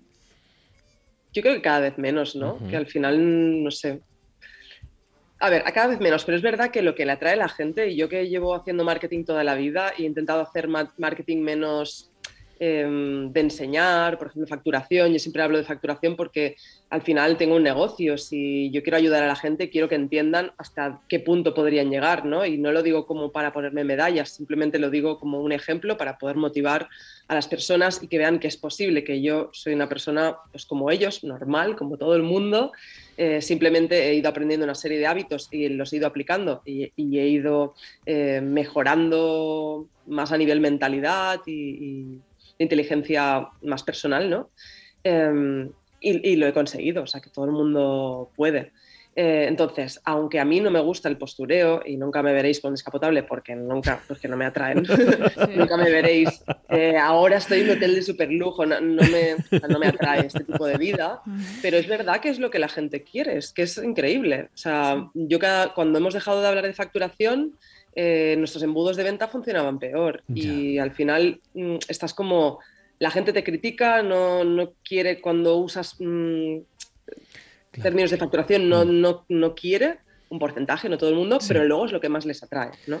es como muy incongruente. Sí, es que al, final las personas somos muy, muy básicas en ese sentido, los instintos, al final lo que llama es eso, dices, ostras, eh, aunque veamos que es eh, en muchos casos tontería detrás, es decir, pero tú lo estás viendo, ¿no? Hoy en día, ¿qué programas en televisión son los que se ven, ¿no? Pues los programas de cotilleo, los programas donde salen estos influencers, tías buenorras, tíos cachas, es decir, eh, seguimos ahí muchas personas, ¿no? ¿Qué es lo que sucede? Que evidentemente lo que buscamos es que las personas tengamos un cierto criterio para ir más allá. Y es verdad que no es solo todo lo que reluce y muchas veces cuando, lo que dice Judith, ¿no? Es verdad que a veces pues nos obligan un poco a ir un poco más allá de lo que nosotros nos gustaría, de, ser mucho más sólidos en nuestros mensajes, ¿no? Pero sin embargo es verdad que cuando atraes mucho ese tipo de cliente, luego ese tipo de cliente es, muy poco fiel, son, son, entre comillas como mercenarios, ¿no? Mm. Entonces, bueno, es, es mejor ir poquito a poco bien que pegar pelotazos, evidentemente. Y hoy en día con todos los temas de cripto, NFTs, etcétera, etcétera, pues parece que es lo que más está llamando, ¿no? Es decir, el otro día hablando con Antonio G, uno de los embudos de conversión que más está funcionando es temas de cripto, ¿no? Y es que es eso, al final la gente busca esa, esa forma fácil de ganar dinero y les llama, pero luego evidentemente necesita trabajarse, porque esto es como todo, ¿no? Pero bueno, vamos a centrarnos en lo tuyo, que es entrenar tu éxito en tu libro, en tus 30, 30 tips, ¿no? Para, para poder desarrollarte. ¿De qué va el libro? Cuéntanos con más detalle, Judith. Pues mira, antes cuando me preguntabais de qué, diferencia una persona normal de una que tiene éxito, yo mm, me di cuenta desde que empecé a emprender, ¿no? que cuando, cuando hablaba con personas que se supone que tenían éxito, pues hacían cosas que eran diferentes a lo que hace pues, el resto de, los mortales. O sea, la mayoría de mortales nos levantamos, tenemos una serie de hábitos y me di cuenta que ellos hacían cosas diferentes. Eh, siempre he sido muy curiosa, he preguntado mucho, siempre que he tenido la oportunidad de tener a alguien a, quien admiraba cerca, siempre le pregunto pues, qué hace cuando se levanta, eh, qué libros lee, qué, tipo de hábitos tiene y, de, habilidades ha adquirido durante los últimos años. Me di cuenta que eran muy diferentes. Entonces, este libro es una recopilación de algunas habilidades y algunos hábitos que yo he ido escribiendo en libretas, porque cuando les pregunto qué voy escribiendo, tengo un montón de libretas que algún día las tengo que tirar porque están ahí más viejas ya de hace 10 años, mm, y he ido recopilando y este libro es, un, pues es una recopilación de todo y se basa en tres bloques principales que son esas habilidades que son intrapersonales, las más relacionadas con la mentalidad, en cómo nos relacionamos con la relación más importante de, toda nuestra vida, que es con nosotros mismos. Y luego el segundo bloque son habilidades interpersonales, es decir, aquellas que involucran a otras personas, cómo nos relacionamos con otras personas, porque tú para conseguir un resultado, el éxito al final no es más dinero, no es más mm, lo, que, cada uno piense que es el éxito, sino es lo que uno quiere conseguir. Entonces, cuando tienes claro qué es lo que quieres conseguir, hay una serie de mm, habilidades interpersonales que vas a necesitar, porque vas a necesitar la ayuda de personas para conseguirlo. Y luego el último bloque son habilidades que son las que más nos cuestan porque no nos enseñan en la escuela, que son habilidades más mm, financieras, profesionales, ¿no? Nos han educado toda la vida para trabajar de 9 a 5, para em, hacer las cosas de una manera muy concreta, nos han educado mucho en el gastar y no en el invertir, nos han educado de una manera que al final eso no te lleva a tener el nivel de vida que tú quieres, que no es solo económico, sino es de libertad, de poder em, viajar cuando quieras, de poder no tener horarios. A ver, todos tenemos horarios y yo soy emprendedora y hay veces que trabajo más que ninguno, ¿eh? pero, pero puedo decir mañana no trabajo. Puedo decir me escapo una vez al mes, eh, no sé, a visitar otra ciudad, a hacer lo que yo quiera y la empresa sigue funcionando. Entonces, eso eh, viene por tener una serie de habilidades, una serie de hábitos que normalmente no, no te enseñan en el colegio. No les interesa. De estas habilidades, o que dices que es un compendio de habilidades que has observado ¿no? en distintas personas y que has dicho que tienen cosas muy distintas, ¿no? Pero ¿hay algo que hayas observado que sea común en todas estas personas de éxito que digas, ostras, estos todos lo hacen y a lo mejor es un poco, no es la clave clave, pero es importante tenerlo en cuenta? Sobre todo el tema de mentalidad. En la primera parte hablo mucho de diferentes áreas de mentalidad, pero eh, una que a mí me llama mucho la atención ¿no? y que ahora he aplicado y que la gente se sorprende, ¿no? Yo siempre que tenemos una crisis en, la empresa, porque las hay, quien nos diga que no miente, o sea, siempre hay un mes que has esperado menos, que, o que de repente ha salido algo, no sé, sale iOS 14, iOS 15, que es la el nuevo Facebook y de repente ya no funciona nada, siempre hay algún sustito, vamos, sería muy raro que no haya ningún sustito. Entonces, mm, tu capacidad de afrontar esos retos, y no digo problemas, digo retos, em, yo creo que esa es la clave, ¿no? Cuando tú empiezas a ver em, esas crisis como oportunidades, hay personas que le cuento esto y me dicen, estás loca, pero ¿cómo va a ser una crisis una oportunidad? Pero es una crisis, es una crisis. Y yo siempre les digo, a mí las mayores, los mayores crecimientos que hemos tenido empresariales siempre han venido después de una crisis. Ahora no funciona esto, tengo que buscar otras alternativas para poder llegar al mismo lugar donde estaba antes. Y sorprendentemente, como haces cosas diferentes, no llegas al mismo lugar, llegas mucho más lejos. Entonces, cuando a mí me viene en crisis, estoy casi contenta, por decirlo así. Entonces la gente dice, estás loca, Judith, ¿cómo vas a estar contenta cuando viene una crisis? Siempre pienso, bueno, pues porque algo tengo que aprender yo de esto.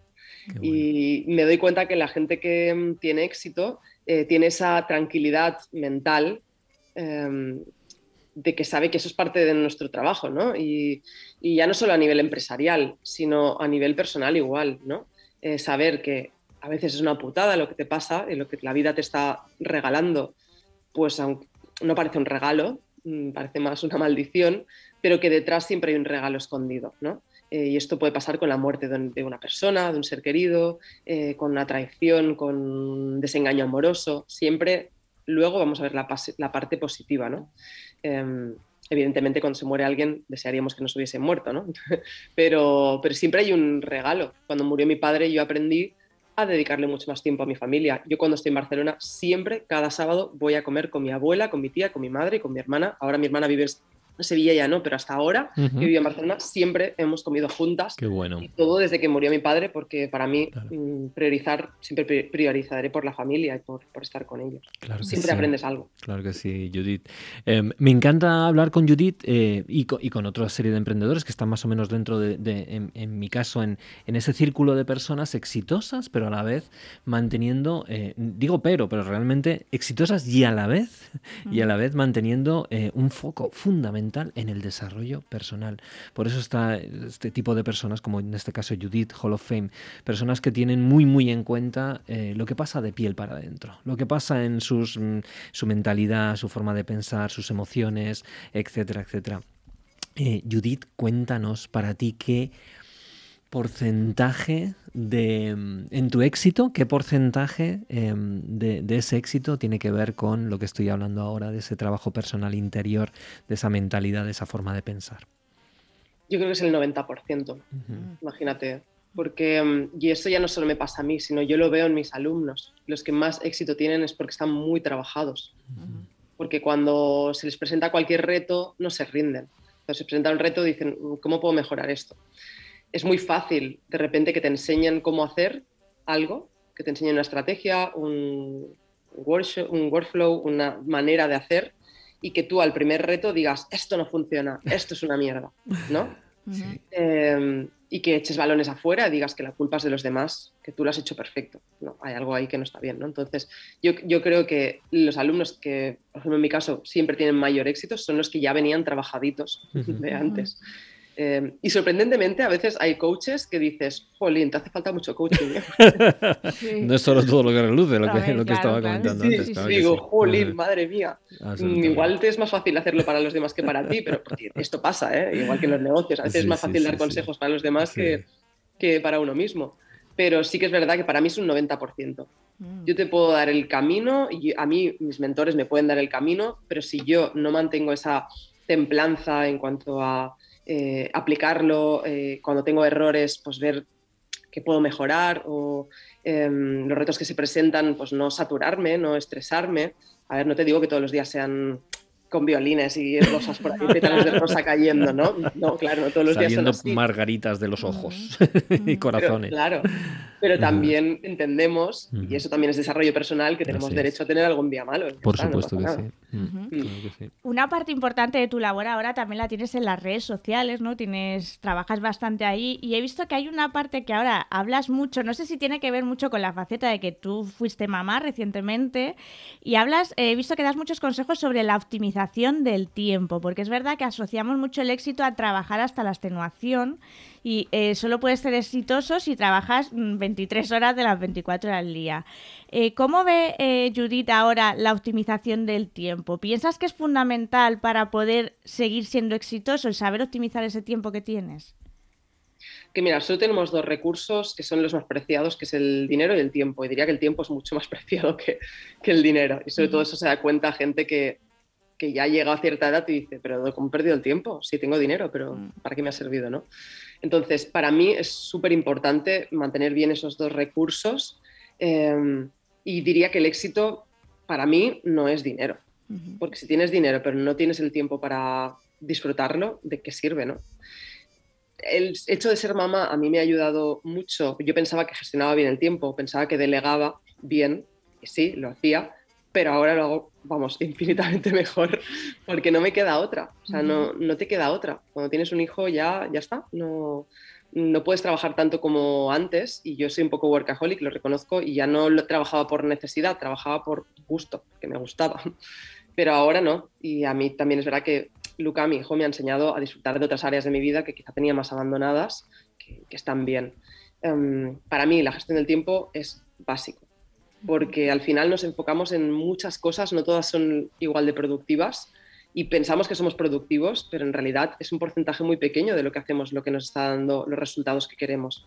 Con lo cual, indagar bien ahí en cómo gestionamos ese tiempo, dónde estamos poniendo nuestros recursos de tiempo, incluso de dinero, eh, medirlo todo, para mí es básico. Se puede trabajar mucho menos, o sea, no hay que mm, dejarse la vida para tener éxito.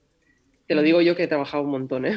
pero, ahora, con perspectiva, si volviese atrás, diría, oye, no hace falta tanto.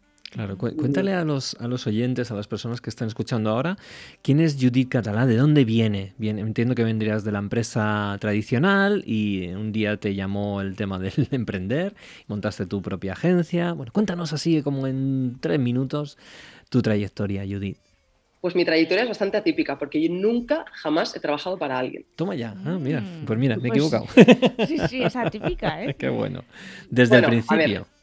he trabajado para mi madre en el mercadillo. mi madre trabajaba en el mercadillo y yo iba a trabajar con ella desde que era muy joven. Todos los sábados me levantaba a las 5 de la mañana, trabajaba con ella, para un sueldo. He trabajado, he tenido trabajos no profesionales, por decirlo así. A ver, no me malinterpretéis cuando digo no profesionales. Me refiero a que no entraban dentro de lo que yo quería que fuese mi carrera profesional. Solo me servían para pagar los estudios, la universidad.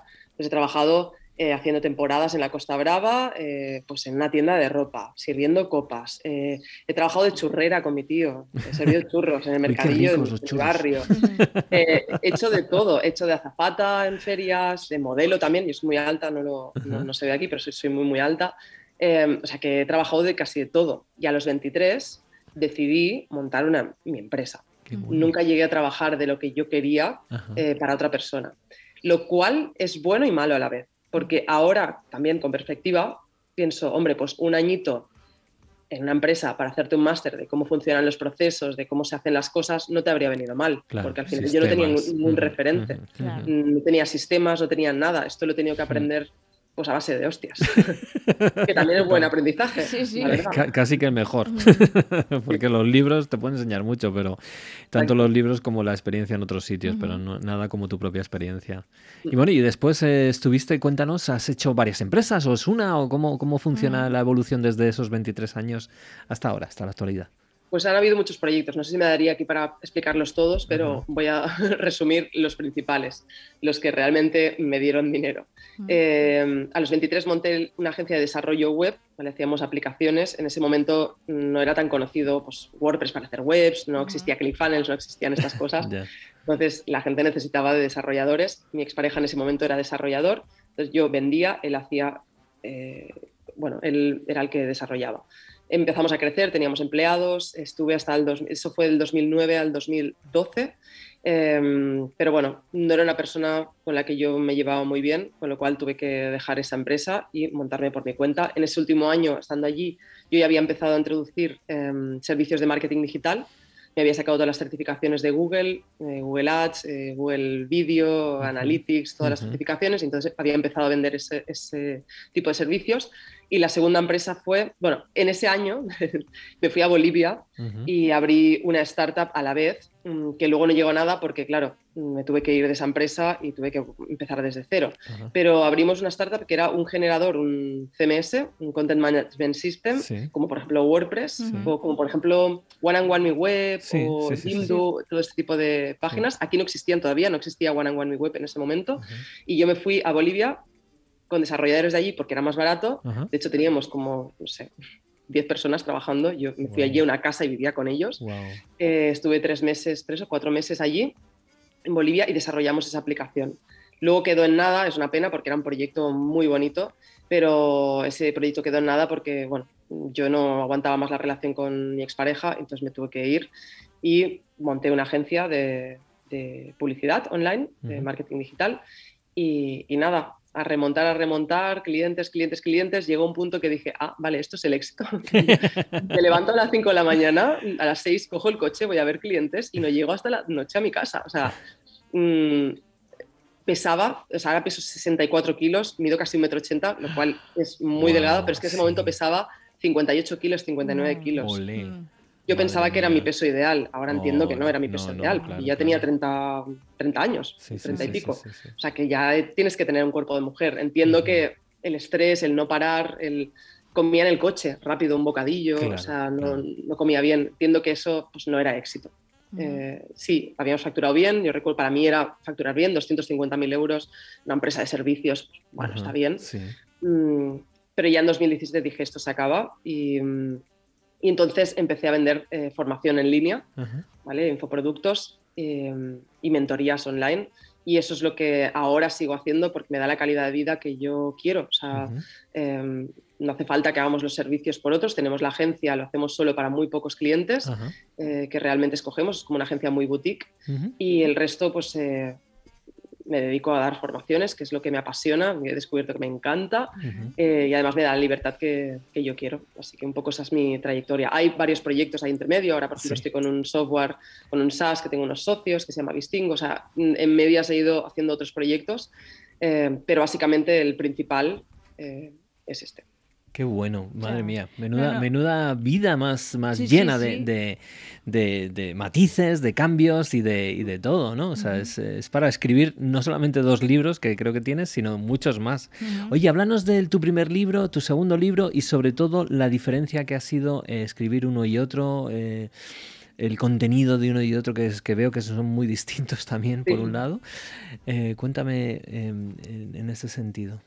Sí, el primer libro, que es un experto millonario, esto, este libro es muy técnico, es decir, es un, libro de ejercicios, un libro muy bonito, es un libro de ejercicios para que las personas que quieran eh, coger su expertise, su, know-how, que todo el mundo tenemos algo que nos hace, eh, algún conocimiento que dar al mundo y, que nos hace especiales, eh, si lo quieren hacer de manera online, yo aquí les explico cómo se hace cómo puedes mm, tener un negocio digital, mm, con mentorías, con infoproductos, los diferentes eh, eh, tipos de negocios digitales que existen y cómo los pueden llevar a cabo desde la A a la Z. O sea, esto es como un manual, por decirlo así. Entonces yo aquí, aunque hay historias personales y hay historias de, mm, de clientes, eh, no, no, siento como que es un libro muy personal, porque es muy de ejercicios, ¿no?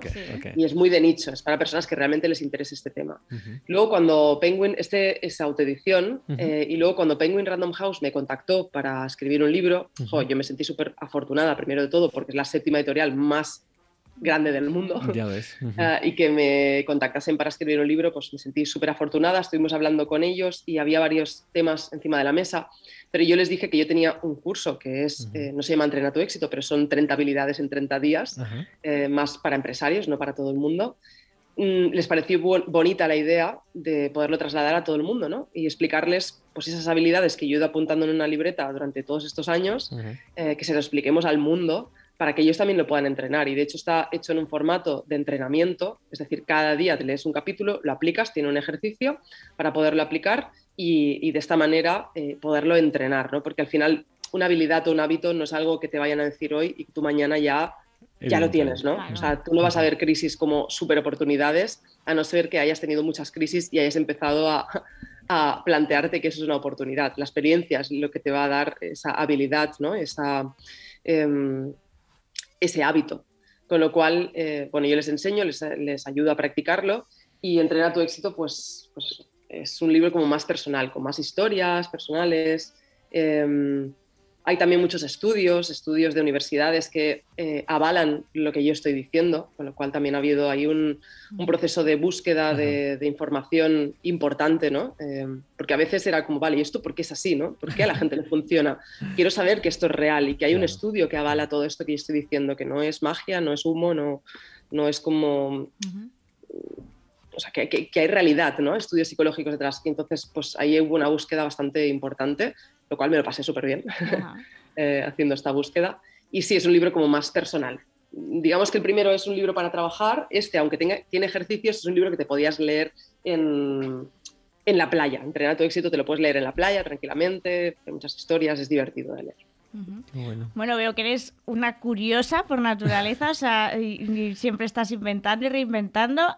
Mm, ¿Cómo está el futuro de Judy Catalá? ¿Cómo, ¿Cómo se lo plantea o estás muy centrada en el día a día? ¿Tienes el foco puesto en el día a día? Pues este año es un año bastante de foco, aunque es verdad que me he embarcado en proyectos nuevos, pues con un SaaS, eh, estoy como socia, ahora estamos con inversores, o sea, que es un proyecto grande. Em, digamos que allí le dedico un 20% de tiempo y el resto pues estoy con mucho foco ¿no? en, en, hacer lo mismo, pero mejor. Es decir, mis formaciones, mi formación, la más grande, que es el máster en negocio rentable, siempre la voy em, retocando. No es algo que hice en su momento y se quedó ahí, sino que siempre intento mejorar. De hecho, en la empresa hacemos muchas reuniones y estábamos hablando de cómo podríamos añadir, por ejemplo, una aplicación para que ellos todo lo que yo enseño lo tengan como informatizado, por decirlo así, ¿no? O sea, estamos ya como intentando dar mucho más valor ¿no? de lo que ya se llevan, porque los resultados son buenísimos para ellos, de cómo podemos hacer para que todavía eh, lo aprovechen más. Entonces estamos en este año es, es, el año de mejorar, mejorar, mejorar, mejorar procesos, mejorar producto, mejorar todo. No es para mí un año de crecer exponencialmente. 2023 sí, que tengo sé cómo lo voy a hacer y lo mm. tengo ya claro, pero no creo que este sea el año. Además, mi bebé es muy pequeño, entonces quiero disfrutarlo, quiero verlo crecer.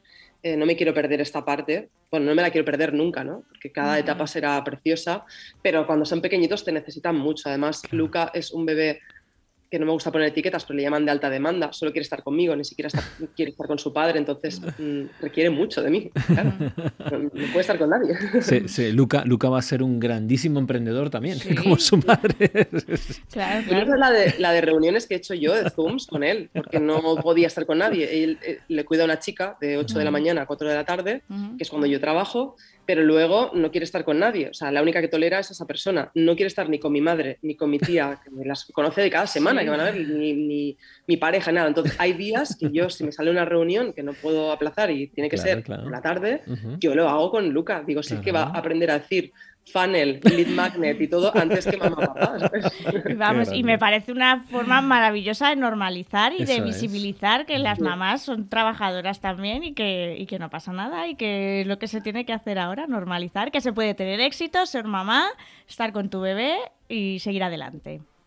Bueno, además, eh, para mí es Judith es muy admirable, ¿no? Por eso yo cuando hice ese listado que te lo pasé a ti, Patricia, para, para hacer ese gran evento que tenemos ahí previsto dentro de un mesecito aproximadamente del Coaching Pro Life, de gente también del mundo de emprendimiento, Judith estaba ahí la primera.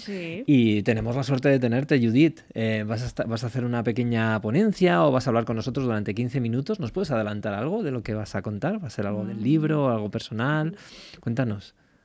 Sí, creo, es que ahora no lo sé, que como la verdad lo lleva todo mi asistente, que eso es una de las cosas de delegar, que a veces no te enteras de lo que has dicho. Yo diría que voy a hablar de escalación de negocios. Sí, yo sí, ¿no? ¿Te suena? Sí, sí, sí, es eso. No estoy segura, pero diría que voy a hablar de escalación de negocios. Y si, si, si os resuena esto, entiendo que sí.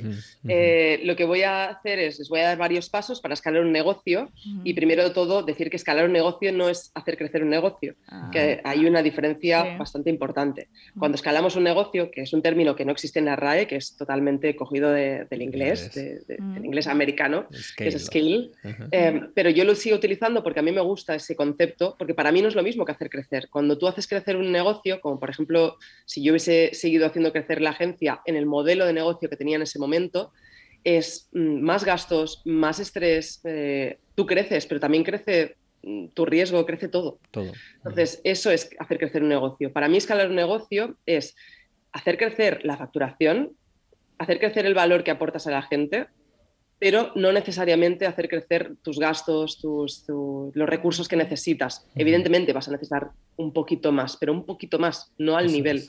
Entonces, escalar un negocio Em, bueno, es, diferente hacer crecer un negocio. Entonces, vamos a ver esos pasos para escalar un negocio. Genial, porque es verdad que hay muchísima gente que de repente salga, saca adelante sus proyectos, le va más o menos bien, pero dice, ostras, yo necesito, mm, o sea, no puede ser que mi tiempo sea el único bien que hay aquí, ¿no? Y necesito delegar, pero ¿de qué forma lo hago? Entonces, aquí hay, hay muchísimas personas que aquí en este país ya están escalando sus negocios.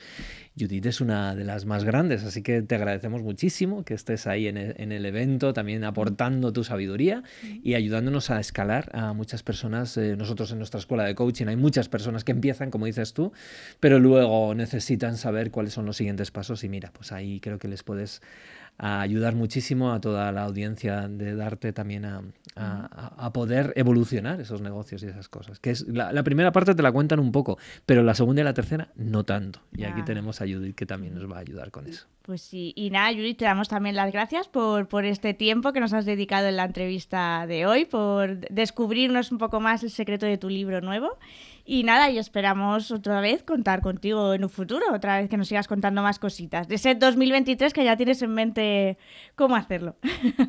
Sí, sí, ya hablaremos. Seguro que me encantará venir aquí contaros, porque es un proyecto, bueno, de escalación de negocios muy grande, es un proyecto de escalación de, mi negocio muy grande. Pues ya, os contaré más adelante. Pues muchísimos éxitos, muchísimo amor, que sé que lo tienes allá raudales con tu peque y con tu familia. y, nada, seguimos en el camino. Muchas gracias, Judith, gracias, Judith. por estar. A vosotros por invitarme. Gracias. Hasta luego. Bueno, pues estamos terminando ya el programa. Ya terminamos. Oye, qué programón, Qué, guinda al pastel más buena nos ha puesto Judith. Sí, sí. Y, bueno, pues, eh, jolines, qué pena, qué rápido se nos pasa, ¿eh? A mí estas dos horas se me pasan volando. Es que cuando te lo estás pasando bien, cuando estás aprendiendo, es que da gusto, es la mejor forma de aprender y de compartir tiempo. Bueno, pues aquí estamos con todos vosotros, daros las gracias siempre por estar ahí, por estar al otro lado, bien de la pantalla, bien de la radio, bien de cualquiera de los podcasts donde nos estéis escuchando, dar las gracias a Gustavo, dar las gracias a, a Daniel, a, a Sergio Alberto y a nuestra querida Nuria y nos vemos ya la semana que viene. Pues nada, aquí estaremos la semana que viene. Hasta mañana, no, hasta, hasta la semana que viene. Hasta luego. Adiós. Adiós.